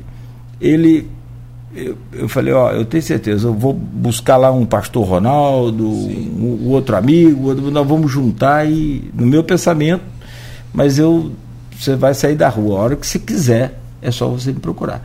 Então assim, ele falou, não, eu estou bem aqui. É esse bem-estar é, que eu não sei, é causado pelo, pelo vício, causado pela é, é, que provoca essa situação também, muitas das vezes. E é, é como a Poliana está falando aqui, ó, tem muitas pessoas capacitadas. Infelizmente, o vício quase sempre é a raiz de tudo. É. A questão não é só arrumar emprego para esse pessoal. Sim, sim. É o que a gente fala. Eu falo com a minha equipe sempre do Centro Pop, uma equipe dos CRAs, toda a equipe trabalha com a gente. Eu tenho uma frase que eu falo muito com eles. Todo mundo que a gente vai atender na assistente social tá vindo pra gente por algum motivo e tá enfrentando alguma luta que a gente não tem a mínima ideia. Atrás daquela pessoa tem uma história que a gente não sabe qual é, a gente não tem a mínima noção, tá enfrentando alguma luta que nós não sabemos, então a nossa função aqui é só acolher. Acolhe, ouve, ainda que a gente não possa ajudar ou que a pessoa não queira ser ajudada, no mínimo todo mundo que nos procura quer ser ouvido. Hoje muitas, muitas das pessoas hoje estão carentes de ser ouvidos, de serem escutadas, de serem de serem atendidas. Porque geralmente você vai numa repartição pública, eu não estou falando a nível municipal, estadual, campus, estou falando assim, nível, nível Brasil. Você vai em qualquer repartição pública, às vezes a pessoa já espera ser mal atendida, já espera. Então, assim, qual é a nossa função como poder público hoje? Cara, escuta, ouve. É, você não vai conceder, eu falo, às vezes um não dito com carinho vale mais do que um sim jogado. Você vai assim, vai, será que você concedeu? Um não verdadeiro vale sim. muito mais do que um sim falso. Acolhe, abraça Rapaz, a, o, morador de rua, a população de rua não quer ser acolhido. Rapaz, mas abraça, conversa, senta do lado dele, se coloca num dia igual para igual com ele. Senta do lado dele na calçada. Ouve ele, por que, que ele está naquela situação. Entendeu? Por que, que ele se chegou naquilo? Foi o que tu falou. Você foi escutar ele, foi saber por que, que está nisso. Ele não vai para abrigo, ele não vai. Mas sim, aqui, eu tô aqui. O dia que você quiser ser ajudado, eu vou estar tá aqui. A, nossa, a minha equipe fala muito Central Pop. Olha, você não quer ir para abrigo hoje? Não, mas aqui amanhã eu vou estar aqui nesse mesmo horário, tá? Amanhã eu vou vir aqui de novo. Se amanhã você mudar de opinião, mudar de ideia e quiser vir para abrigo, eu vou passar aqui amanhã de novo. Eu vou passar depois da manhã e vou passar depois da manhã. É isso. Na verdade, a gente, o ser humano como um todo, assim, é muito, ficou se tornou muito frio. Então eu acho que, eu acho que a gente, a gestão do prefeito Vladimir, tá, reacendeu muito isso, a questão de cuidar de pessoas, de ser humanizado, de você olhar para as pessoas diferentes, entendeu? Eu acho, acho que é, a gente, a gente, a gente tem nossa essa função como poder público. Acho que a assistência social, a secretaria, a nossa secretaria, a Secretaria de Desenvolvimento Humano Social, é a secretaria que é o coração do governo. Porque você tem a obra, você tem a saúde, mas a assistência social, ela tem que ter isso. Se não tiver o coração, se não tiver esse cuidar de pessoas, de você olhar para a população de rua, sendo uma população de situação de rua, mas olhar com carinho, olhar com atenção, sentar do lado. Por que, que você está aqui hoje? Você, você não quer ir hoje? Beleza, mas vou sentar aqui com você. Por isso, às vezes eu, eu faço muito isso. Eu, eu, às vezes tem um dia que é aleatório, eu vou lá no restaurante popular, sento lá e como lá com a, com a galera do restaurante popular. Às vezes eu vou lá no Centro Pop. Pô, dia 24 de dezembro, dia 24 de dezembro, isso aí eu, eu não gosto de falar muito, mas dia 24 de dezembro, eu aleatório fui lá na na casa de passagem. Quero até mandar um abraço pra Rose. 24 de dezembro, 9 horas da noite. Eu, Rose, tá onde? Aí, Rose, tô na casa de passagem lá. O pessoal tá jantando? Sei. Eu falei, tá, fala pro pessoal que eu tô indo aí jantar. Aí eu fui lá. Quando eu cheguei lá, você tá aqui? Eu tô, pô, vim aqui jantar vocês, é. 24 de dezembro, era 9 horas da noite. Cheguei lá, passear com o pessoal. Por que que eu não posso. Eu já. Por que custa eu ir lá já com eles? Aí você via lá, aí quando sentou no mesão lá, eu via.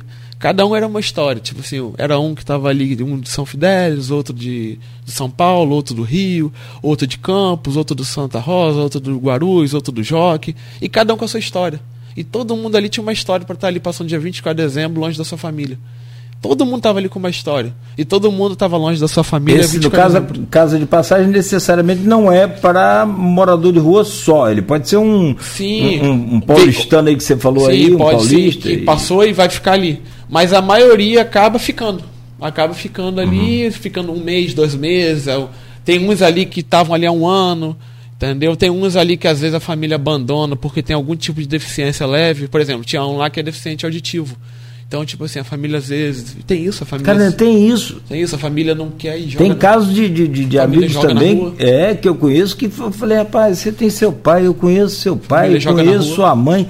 Ele falou assim: você não conhece, eles me maltratam muito, Sim. então eu não quero voltar para casa. Sim. Você olha e fala, vou falar. É o que eu falo, o ser humano não, é complicado. Às vezes as pessoas falam, é melhor lidar com um animal do que o ser humano. Não tem essa história? é, né? é. Mas assim, e é isso, acho que assim, acho que a nossa função como, como gestor é você passar o coração na ponta. E eu falo isso para minha equipe. Como eu falei, a gente, todo mundo que a gente encontra aqui na ponta, a gente está tá lidando com alguma luta que a gente não tem noção. E a nossa função é aqui. Porque hoje eu estou do lado de cada balcão, que estou atendendo. Nada impede que amanhã depois eu vou estar tá do outro lado do balcão procurando ajuda de quem está aqui. Quem é Poliana Soares? Poliana, acho que é a coordenadora. É Poliana, coordenadora do Santa Paulo. Ela estava falando aqui, ó. Vou ler a mensagem dela para a gente fechar esse, esse tema. É, coordenadora. E, e, e voltar aí, então, a gente fazer um intervalo, que eu quero falar um pouco sobre o, o cartão Daqui a pouco eu vou chorar, o pessoal tem, tem uma forma de chorão do cacete. Quando eu é. falo esse tempo, eu me emociono. a Poliana diz aqui, enquanto no, na nossa página lá no Face, enquanto centro, enquanto Centropop possuímos todos os instrumentos necessários para encaminhar e atender o usuário, mas não é compulsório. A assistência tem feito o seu papel, que não é fácil. Uhum. Mas sou muito grata à equipe e ao nosso secretário que, com afinco, nos motiva a cuidar das pessoas. É um trabalho de formiguinha, mas temos eh, colhidos os frutos. É o que falou, você na verdade oferta, você oferta tudo. É que a gente, a gente dá. É o que ela falou, essa semana mesmo, eles fizeram Teria lá. condição de ofertar emprego, por exemplo? Sim. Ou pelo menos de acessar um canal. Sim, é, é, o que a gente falou. Na verdade, não adianta você pegar eles quando chegam pra gente. Olha, o mercado de trabalho, toma, o mercado de trabalho não absorve. Por isso que a gente tem que a gente está fazendo o Educa Pop, o Educa Pop. Vamos capacitar primeiro. Não, mas o cara que já é capacitado. Aí sim.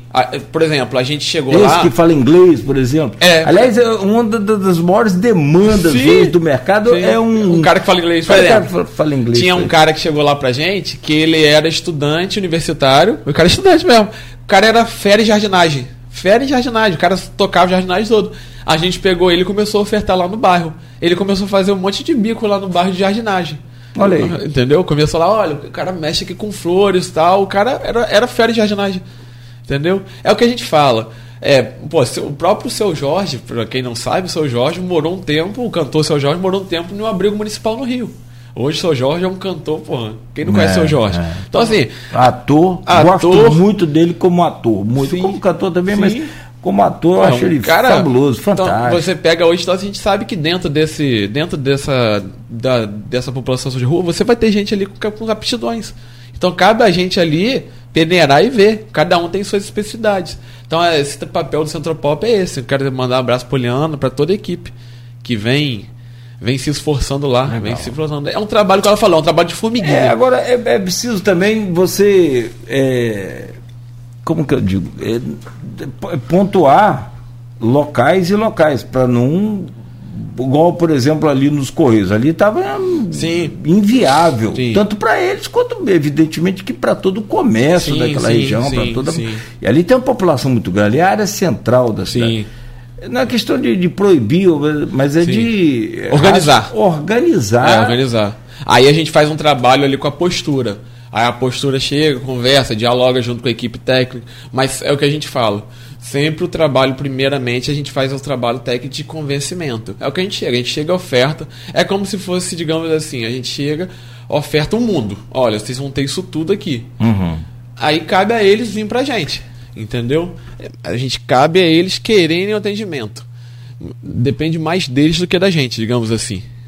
Perfeito. Bom, meu caro Rodrigo Carvalho, eu quero só. Esse, esse eu acho que é o, sem dúvida nenhuma, um dos problemas mais delicados que você tem, ou qualquer pessoa na, na sua posição tem para resolver.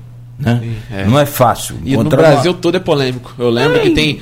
No, em São Paulo tem uma polêmica tem com o padre, que... que... é o padre Júlio Ancelotti. Tem Júlio um, Ancelotti. Ele é um defensor lá do, em São Paulo. Tem, tinha vários, vários embates dele lá em São Paulo. Tem a, a a construção de. de, de, de... Empresas começam a construir, eu acho, cimento para não dormir na frente. Eu acho que o Itaú fez isso, então tomou, tomou, teve, tomou teve um, crítica para caramba. Teve até uma tentativa de aprovar isso no, no, no pelo governo federal, pelo, pelo presidente é, Bolsonaro, de autorizar essas obras. É, de, de fazer cimento para não dormir. É, uma espécie de um. Onde tem ali, debaixo da ponte tem um, um, abrigo ali formado naquele cantinho. Aí o próprio poder público poderia fazer uma espécie assim de, de, de, de, de, né, de ponte aguda, Sim. de cimento, para que a pessoa não consiga dormir ali. É, Enfim. Sou totalmente contra, assim. Também, também. E, acho que é, não é segregando que se acolhe.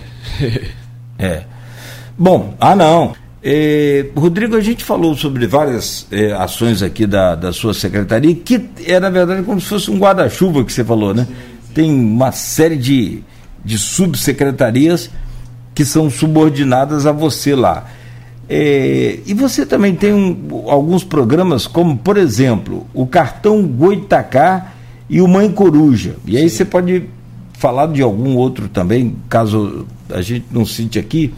É, temos ainda uns 10 minutos aqui para a gente conversar. Sim. Como é que está essa distribuição do cartão Goitacá? Nós já passamos de 3 mil famílias atendidas pelo cartão? Não, a gente, tá, a gente bateu em dezembro 10 mil famílias. 10 mil? Ah, a última remessa Foi que foram última, mais 3. É.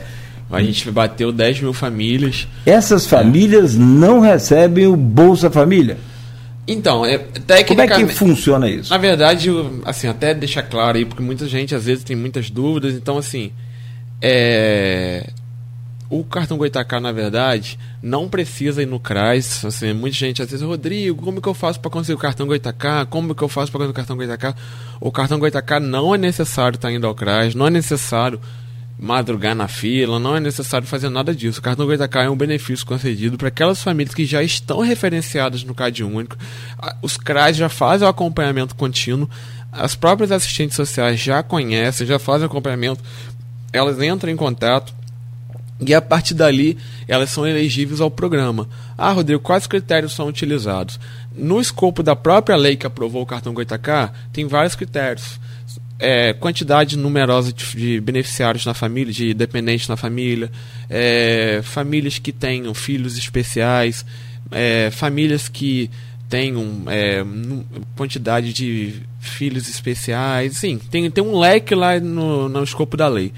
A gente começou o cartão Goitacá com aproximadamente 3 mil famílias e foi aumentando gradativamente todo de forma técnica, todo feito através das assistentes sociais. É um programa assim que a gente tem muito orgulho, o professor Vladimir tem muito orgulho do cartão Goitacá. É um programa que é, a gente dialoga com, tanto com vereador de oposição, vereador de situação. É um programa que é elogiado por todos os lados, como, como é feito.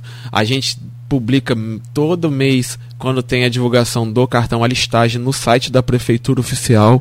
Então assim, é um programa totalmente, digamos assim, cristalino. É, é a gente manda a listagem para o Ministério Público do cartão, toda toda a listagem, toda a concessão de lista a gente manda para o Ministério Público. Então assim, é, a gente está muito orgulho do cartão Goitacá hoje. A gente tá bateu, a gente bateu em dezembro, sendo é, 10 mil cartões. É, a, a, meta do prefeito Vladimir também é não parar, é, mas sendo muito gradativamente, como a gente fala, a gente entende que a pobreza e a vulnerabilidade no município é muito grande, é muito grande, a gente entende que é necessário ampliar os programas sociais, a gente entende, mas a gente tem que fazer conforme eu falo, como o prefeito Vladimir sempre fala sem fazer loucura, sem fazer doideira, doideira que a gente fala financeira. Então não adianta também você chegar e ampliar de uma forma que não vai conseguir pagar as contas em dia. Por isso que o cartão é tão, tão devagar, tão engatinhado. Qual o valor tão... mensal do, do cartão? O cartão é Tem... uma transferência de renda no valor de 200 reais. É feito através de um cartão fixo. fixo através Dependendo de... da quantidade de membros daquela família. Isso, através de um cartão magnético. Essa, essa cartão, elas, elas, as pessoas podem fazer compra em supermercados credenciados na rede para poder comprar. Não pode comprar bebida alcoólica nem cigarro. No restante, Sim. pode comprar qualquer tipo de suprimento por lá. É, isso, isso, isso, é muito bom. Aliás, esse programa, eu, eu, eu, sou a favor. Tem gente que é contra. Sim, Tem gente sim. que. Eu conheço gente que defende, é, que, que, critica ferrenhamente sim. a distribuição da, da, dessa renda. Eu falo, gente, mas pelo amor de Deus. Rapaz. Não é assim que. Você não está na pele daquela pessoa que está passando fome e que. É difícil. Eu não consigo, e graças a Deus eu nunca passei por isso, mas infelizmente a gente sabe que existe e conhece as pessoas que o filho chegar para você e ter que dormir com fome. Rapaz, nessas... Não é pedir um biscoito e você não poder dar. Isso acontece qualquer um da gente. Isso já, já magoa muito, mas você não ter o que comer. E dá, ou, ou até não ter o que comer, mas não ter o que dar para um filho. Sim. Aí, meu amigo. Não... Assim, eu, eu, converso muito assim com a prefeita pelo WhatsApp. Aí, quando a gente lançou o programa, é, o Presidente Vladimir me mandava algumas das mensagens que, que ele me recebia no, no, no, no Instagram dele. E a mensagem que ele me mandava era muito assim, era de cortar o coração. Muitas pessoas falando assim, prefeito, depois de, de não sei quantos anos eu estou conseguindo comer carne pela primeira vez. Olha aí. Não sei de quantos anos eu estou conseguindo botar arroz ou feijão na minha mesa. Prefeito, eu estou conseguindo. Então, assim, aí você fala, ah, muita gente pode falar, ah, isso daí vocês estão fazendo é é, tirando, estão fazendo assistencialismo, não sei o quê. Mas, cara, o que, que eu costumo falar? Visita um restaurante popular na hora do almoço. Visita visita uma casa de alguém que tem um cartão Goitacá e pergunta. Visita uma entrega de um cartão 8K e você vai ver a necessidade disso. Aí você vai ver a real carência. Uhum. Porque é muito fácil falar assim, olha, eu sou contra, eu, eu tenho que dar o peixe, não tem que ensinar. É, não, tem essa história. Aí o que, que você fala? Você fala, sabe, é muito fácil você falar isso no conforto do seu lar com a sua mesa cheia. Com você ter um prato, você podendo ir no self-service, encher a nossa comida. Agora, vive a realidade de alguém que não tem o que comer. Vive a realidade de você ter seu filho passando fome e você não ter o que dar. Então, assim, eu sou totalmente. É, e, e, isso, aí é como o Brasil se tornou uma eterna polarização de esquerda e direita. Isso é coisa de esquerda, da, isso é coisa. Isso não é lado de esquerda e direita. Acho que a fome não tem lado de esquerda, não tem lado de direita. Fome é fome. E daí a fome, quem tem fome tem pressa. Eu acho que o sociólogo Betinho já dizia isso. Então, assim, se, se você for me chamar de assistencialista por eu ficar matando a fome de quem precisa, então eu sou assistencialista me chame de assistencialista. Eu vou ser assistencialista para sempre, porque eu não vou achar nunca normal eu priorizar o recurso público em matar a fome e eu não priorizar. Não é nexo. Porque é o que o prefeito Vladimir Garati sempre fala: Rodrigo, a gente não vai ter dinheiro para fazer tudo. E se a gente tem dinheiro para priorizar o que é importante, eu vou priorizar em matar a fome. Quem dizia uma coisa parecida era o saudoso Rockefeller Felisberto. Toda obra pública é importante. Sim. Mas nem toda obra pública é prioridade. Nossa, é pesado. Hein? É pesado, é pesado. Muito bom. Foi isso, foi até uma crítica com relação ao CEPOP na Caraca, época. É, pesado. é importante, mas era prioridade? Sim. É, você vê aí uma é comparação a isso. E, e, a gente sabe, teve um problema né, do, da, aqui em Campos da do, do, cheque cidadão que acabou virando uma operação deflagrada Sim. chequinho. Então é preciso ter muito controle Sim. sobre isso. Agora, com relação a. Só para a gente fechar aqui. Oh, ao... Para você ter noção, só para te dizer, muitas pessoas não sabem. Em Campos hoje, nós temos hoje em Campos, segundo dados do governo federal, nós temos 73 mil famílias em extrema pobreza. 73 mil famílias em extrema pobreza. O que dá 73, 73 mil, mil famílias em extrema pobreza. Isso aí, aí você me diz, 73 mil famílias. Se em, colocar em cinco pessoas por família. Isso. Aí você Meu diz, Deus. como. Isso aí são famílias que eu estou te dizendo que estão vivendo na margem da pobreza. Estão ali na margem da sociedade. Estão é. ali vivendo com menos de 200 reais por mês menos de 200 reais por mês. Então, se essas famílias vivem com menos de 200 reais por mês, você vai dizer que essa família, ela, é, você não tem que transferir 200 reais por mês para essa família. Então, e olha só, nesse, nesse, nesse aí que eu estou dizendo, nesses a, 73 a gente tem 10 mil ali hoje que recebe cartão 8K. Quantos que recebem hoje o, o Bolsa, Bolsa Família em Campos? Então, Bolsa Família aí está nessa. É do governo federal. É do governo federal mas vocês têm um controle sobre isso porque passa pelo acho que pelo CRAS, né, que é feito o cadastro único, dali vocês encaminham para o governo federal, né? Isso. O PBF, eu vou puxar aqui nos meus dados, eu já te falo, que eu, eu, eu, tenho aqui o cartão Goitacá, o PBF eu já te dou. Para você ter famílias, eu tenho pessoas hoje na, na no, no CAD único total. Eu tenho 227 mil pessoas em campos com extrema, com no CAD único, uhum. famílias, 103 mil famílias com CAD único e pobreza, extrema pobreza, 73 mil famílias. 70 mil famílias. 70 mil, 70 mil pessoas. Não pessoas, famílias. 73 mil famílias. Não, pessoas. Pessoas. Ah, tá. pessoas. tá. É porque eu achei Isso. muitas famílias. Pessoas. Porque, na verdade, você tem um cálculo que a gente faz aproximadamente, multiplica por 4. É, é uma média quatro, padrão. É, é. Isso. Então, é, 103 mil. Você tem noção de quantos recebe o Bolsa Família? Eu vou te dar já já esse dado, perguntei aqui agora. Vou tá, enquanto chega aí, só para a gente fechar aqui. E o programa Mãe Coruja? O que, que é e como funciona? Então, o Mãe Coruja. Mãe Coruja foi um programa que é, eu estava até conversando, a gente estava até conversando. Desde 2010, a gente não tinha em Campos um programa de auxílio natalidade. O que é auxílio natalidade?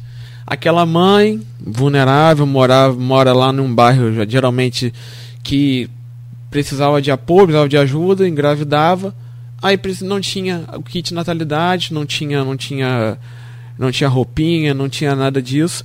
Vinha geralmente para onde? para as rádios faz, pedir ajuda. Aí vinha geralmente para as rádios parceiras é, no passado para pedir ajuda. Você até falou que você não. Fizemos muito no, aqui na Continental. Campanha, sim. fazia campanha. Ah, na, no, no, programa Chico na TV, na, fazia. Na, na, extinta TV Planície, fazia muito, muito. Não era pouco para tentar conseguir ali o, um choval do bebê. Eu me lembro que Zé Cláudio de Oliveira Martins, quando deputado estadual, ele trabalhou, você trabalhou na época dele, Marcelo, também é, tinha um kit para aquela essas famílias que ele doava também, trabalho Sim. social é, dele. O próprio garotinho, acho que chamava a obra do berço, se não me engano, que também fazia essa doação também. Era na, na, Continental o programa dele também. É. Então assim, é uma lacuna que na verdade nasceu nisso. Aí foi, foi engraçado, foi uma segunda noite. Aí, a segunda noite, Vladimir me liga, acho que era coisa de 11 horas da noite, ele, ele não dorme. Entendeu? ele não dorme. Aí ele chegou, Rodrigo, Tassiano acabou de te ter uma ideia aqui comigo. Eu o quê? Quero fazer o auxílio natalidade. Ele nem falou auxílio natalidade, auxílio natalidade é um termo técnico. Eu quero fazer doação daquele negócio que papai dava. Papai dava aquele negócio. Quero para quem, é, pra quem é vulnerável. Tassiano e eu tivemos essa ideia aqui. Estuda aí tecnicamente com as assistentes sociais. Isso 11 horas da noite. Isso 11 horas da noite, é na segunda-feira. É, é, bom quando ele pergunta, ei, tá dormindo? Não, tô esperando você me ligar aqui. é. Porra, 11 horas da noite. É. Aí eu falei, não, deixa eu te ligar. 11 horas da noite, na segunda-feira, lembro. Aí quando eu sentei com as assistentes sociais, as assistentes sociais ficaram doidos. Não, mas vamos, vamos fazer, vamos fazer, vamos fazer. Vamos fazer, vamos fazer. Aí eu, pô, então fechou, vamos fazer. Quando a gente foi fazer, começamos a planejar, aí vamos botar luvinha, vamos botar, vamos botar tudo, vamos botar tudo. Quando nasceu Mãe Coruja, aí vamos botar um nome. Pô, auxílio natalidade é um negócio muito frio. É, auxílio muito, natalidade. Muito. Porque é o nome técnico, é o que você falou. É. São aqueles nomes da assistente social, é. que é tipo. É. População em situação de rua. De rua Idoso. Ah, então Velho. logo um nome carinhoso. É, aí a gente falou, vamos fazer um nome fantasia. Aí fizemos um nome fantasia, o Mãe Coruja. Legal. Então hoje Mãe Coruja, poxa, é, um, é, é uma vitória do governo, assim. A gente hoje, hoje a gente tem no governo. E a tem gente, um choval completo. É um choval ali, né? completo, é a mochilinha, a mochilinha toda laminada, laminado que eu digo, toda hum. térmica. A gente tem luvinha, tem Cara, As roupinhas básicas do bebê. Cara, chega a ter berço, essas coisas ou não? Não, berço não, mas não. a roupa do primeiro. primeiro aquele negócio, a primeira, Dos primeiros dias primeiros ali, dias. Assim. A gente chegou agora em dezembro a 1982 kits. O que, que a pessoa é, tem que fazer para ser assistido por esse programa? Então. Além do filho, né? Tem é, que fazer o é, filho. É, que o Vlad fala, olha, gente, mas não é para sair, não é para. Faz... Não, não, mas não, é, não, precisa, não. Mas se precisar, a gente está aqui. Uhum. É que acontece? A primeira coisa é a, aquela mãe que ficou no período de gravidez, é a partir do sétimo mês. Porque acontece? É, a gente entende que antes do sétimo mês não, não, não há necessidade dessa mãe procurar Inducais. Por quê? É, não, é, seria, seria muito ruim para a mãe, antes do sétimo mês, ela ter esse kit em casa. E não é, não é Deus que o livre, mas vai que acontece de ter uma perda desse bebê ou acontecer alguma coisa. Então seria muito ruim para a mãe ficar com esse kit bebê dentro de casa e Sim. ficar ali lembrando, olhando. Então, assim, tecnicamente, a partir do sétimo mês, essa mãe procura o CRAS Aí o CRAS, ela já vai estar tá referenciada no CRAS, com CAD único, com aquilo Sim. tudo. Aí ela já está habilitada, ela vai estar tá recebendo esse kit a partir do sétimo mês. Ela ali no sétimo, oitavo mês, ela pega esse kit, já leva para casa. E aí a partir dali, ela já fica com o kit. Então, para quando ela for ter o filho, quando ela for ter o bebê, ela já vai levar para a maternidade. Foi o caso, por exemplo, da semana passada. Foi até um caso que a gente estava conversando, o caso dos trigêmeos. Se eu não me engano, é a Laila. A Laila de Ponta uhum. da Lama. Ela teve três filhos uhum. ali nos plantadores de cana ali. Então ela, ela já recebeu os três kits. Então, assim, ela até Legal. conversou com a gente. Ela, ela falou, Rodrigo, olha, o Vladimir fez a visita lá com ela, com a Tassiano. Então, assim, ela não ia ter condição, por três gêmeos. Três, três. É. Como que vai ter esse Rapaz, kit? eu tenho dois, tá? Eu tenho gêmeos. É? Não, é, não é brincadeira, não, tá? O três gêmeos. O três aí, eu já não sei se eu vou aguentar também, não. Entendeu? Ah, que bom, cara. Então, Olha, muito bom conversar com você, Rodrigo. Campos aqui, ó, chegou aqui para ah. mim. A gente tem 165 mil pessoas em Campos recebendo Auxílio Brasil. Pessoas. Pessoas. E famílias, 69 mil famílias. É, teve uma época que estava em 43 antes é. da pandemia, hoje são 69 Entendeu? mil. 165 mil pessoas e 70 mil famílias. É o que a gente falou, a pandemia veio, acirrou muito isso. A pandemia, é. a vulnerabilidade aumentou muito. Muito. Entendeu? Amigo, ó, você parece que não tem nada de advogado, cara. Quem olha assim. eu falei, eu falo com as assistentes sociais que eu tô virando um assistente social. Tá é, se bem que não tá escrito que o cara é advogado, mas você não usa juridiquês, você não usa esses termos. Usar o coração, né? É. Parece que é a pessoa certa no lugar certo. Também que passou lá pelo externato Carlito Barbosa. É, era raiz, né? É raiz. É, é raiz. É Muito raiz. bom conversar com você. Eu sempre falei isso aqui, me perguntaram uma vez, acho que foi, foi o próprio Luiz Abreu Barbosa, ele perguntou, Nogueira, o que, que você acha positivo no governo Vladimir? Eu falei, a escolha da equipe. Sim. Se ele conseguiu uma coisa boa, foi escolher uma equipe boa. Sim. Se cercou de gente boa. Claro que não é sim. é 100%. Você sim, tem sim. problemas em algumas áreas que a gente cobra, critica, mas faz parte, claro, nós vamos sempre fazer, mas acho que a maioria tem acertado nesses dois anos aí de governo, é, então é isso fala. tem facilitado muito para ele. Sim, você tem que se cercar de pessoas que te elogiam, mas principalmente quem te critica, porque é, é, você tem que ter ali, porque quem sempre te elogia tá errado, mas também quem te critica, ah, você tem que ter ali o seu termômetro. Ah, quando você não gosta das pessoas que, que te criticam, é. pode ver que seu caminho tá, tá errado. errado. Sim, sim, é. verdade. Transmito um abraço a toda a sua equipe. Sim, sim, quero aqui, inclusive, mandar um abraço para toda a nossa equipe. Eu vi lá no grupo aqui da, da secretaria, o pessoal que está compartilhando. Quero mandar um abraço para eles todos. Falar que eu costumo falar que eu sou só o gestor, mas eu não faço nada sem a minha equipe. Sem a equipe na ponta, sem cada técnico, sem cada profissional, sem o profissional que carrega o saco, a cesta básica, sem o motorista que dirige, sem a nossa técnica, eu não faria nada. Eu só sou o gestor. Sem, sem, sem eles é tipo você aqui, seu operador de áudio, você não faz nada. Nem coisa errada consegue fazer sozinho. é muito difícil. Acho que só coisa errada. É, sozinho você consegue. O resto você precisa sim da equipe e a gente não consegue dar um passo sem, nada, nada. Né, sem ter essa estrutura. Sem ter essa estrutura. E bom que aí a gente vai né, criando essa, esse, esse, esse vício bom de se cercar de boas pessoas. Sim, que aí sim. você faz a coisa funcionar, faz a coisa andar. Exato. Grande abraço. É... Bom dia para você. Bo... Acho que assim, é, quem conhece, eu, eu, eu, por ter ser de rádio AM, só para fechar aqui com um comentário, é assim, quem ajuda o pobre é o pobre. Quando Sim. você falou que passou pelo externato Carlito Barbosa, eu falei, esse cara conhece o que, que é dificuldade. Sim. Né? Então você sabe, não que o rico não ajuda, ajuda também. Tem muita gente boa aqui. Né? Quando a gente fazia os apelos na rádio aqui continental, né, Marcelo? Sim. 90% era de, de pessoas Sim. humildes. Claudio, e geralmente quem tira para dar é o pobre. Cara, não, 90% só ajuda o pobre, porque só sabe a dificuldade que o pobre está passando ali naquele momento. Uhum. Quem é pobre? É o que você falou, quem é rico está com a pança cheia, não tem Sim. Ele não sente o que, que é, ele não consegue imaginar o que, que é o filho passar fome. Sim. Nem consegue imaginar. Agora, quem é pobre não imagina, vê. Sim. Então, se não, não é você, você vê um do seu lado passando. E, quantas vezes nós cansamos de receber aqui? Às vezes a pessoa vinha trazer um quilo de feijão, eu estou dando um quilo de feijão, Sim. porque eu só estou com dois lá em casa. Você está tirando da onde não tem. Sim. E o, e o coração fica quentinho quando dá. Eita! É? E você sabe por que, que fica quentinho? Sim. É porque Deus está presente. Sim. E nunca falta. E nunca falta. E nunca falta. Então, va valeu. Muito é bom começar a semana assim com Sim. você. É, é, é, o Carlito Barbosa ali me ensinou muito ali à beira da lagoa.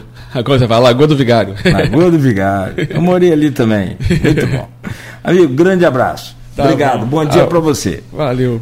Bom, conversamos com o Rodrigo Carvalho, secretário de Desenvolvimento Humano e Social de Campos.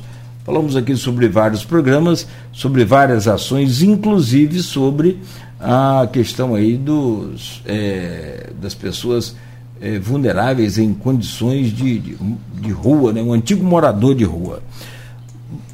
Amanhã, de volta às sete da manhã com o Folha no Ar, oferecimento de Proteus Unimed Campos, Laboratórios Plínio Bacelar e Vacinas Plínio Bacelar.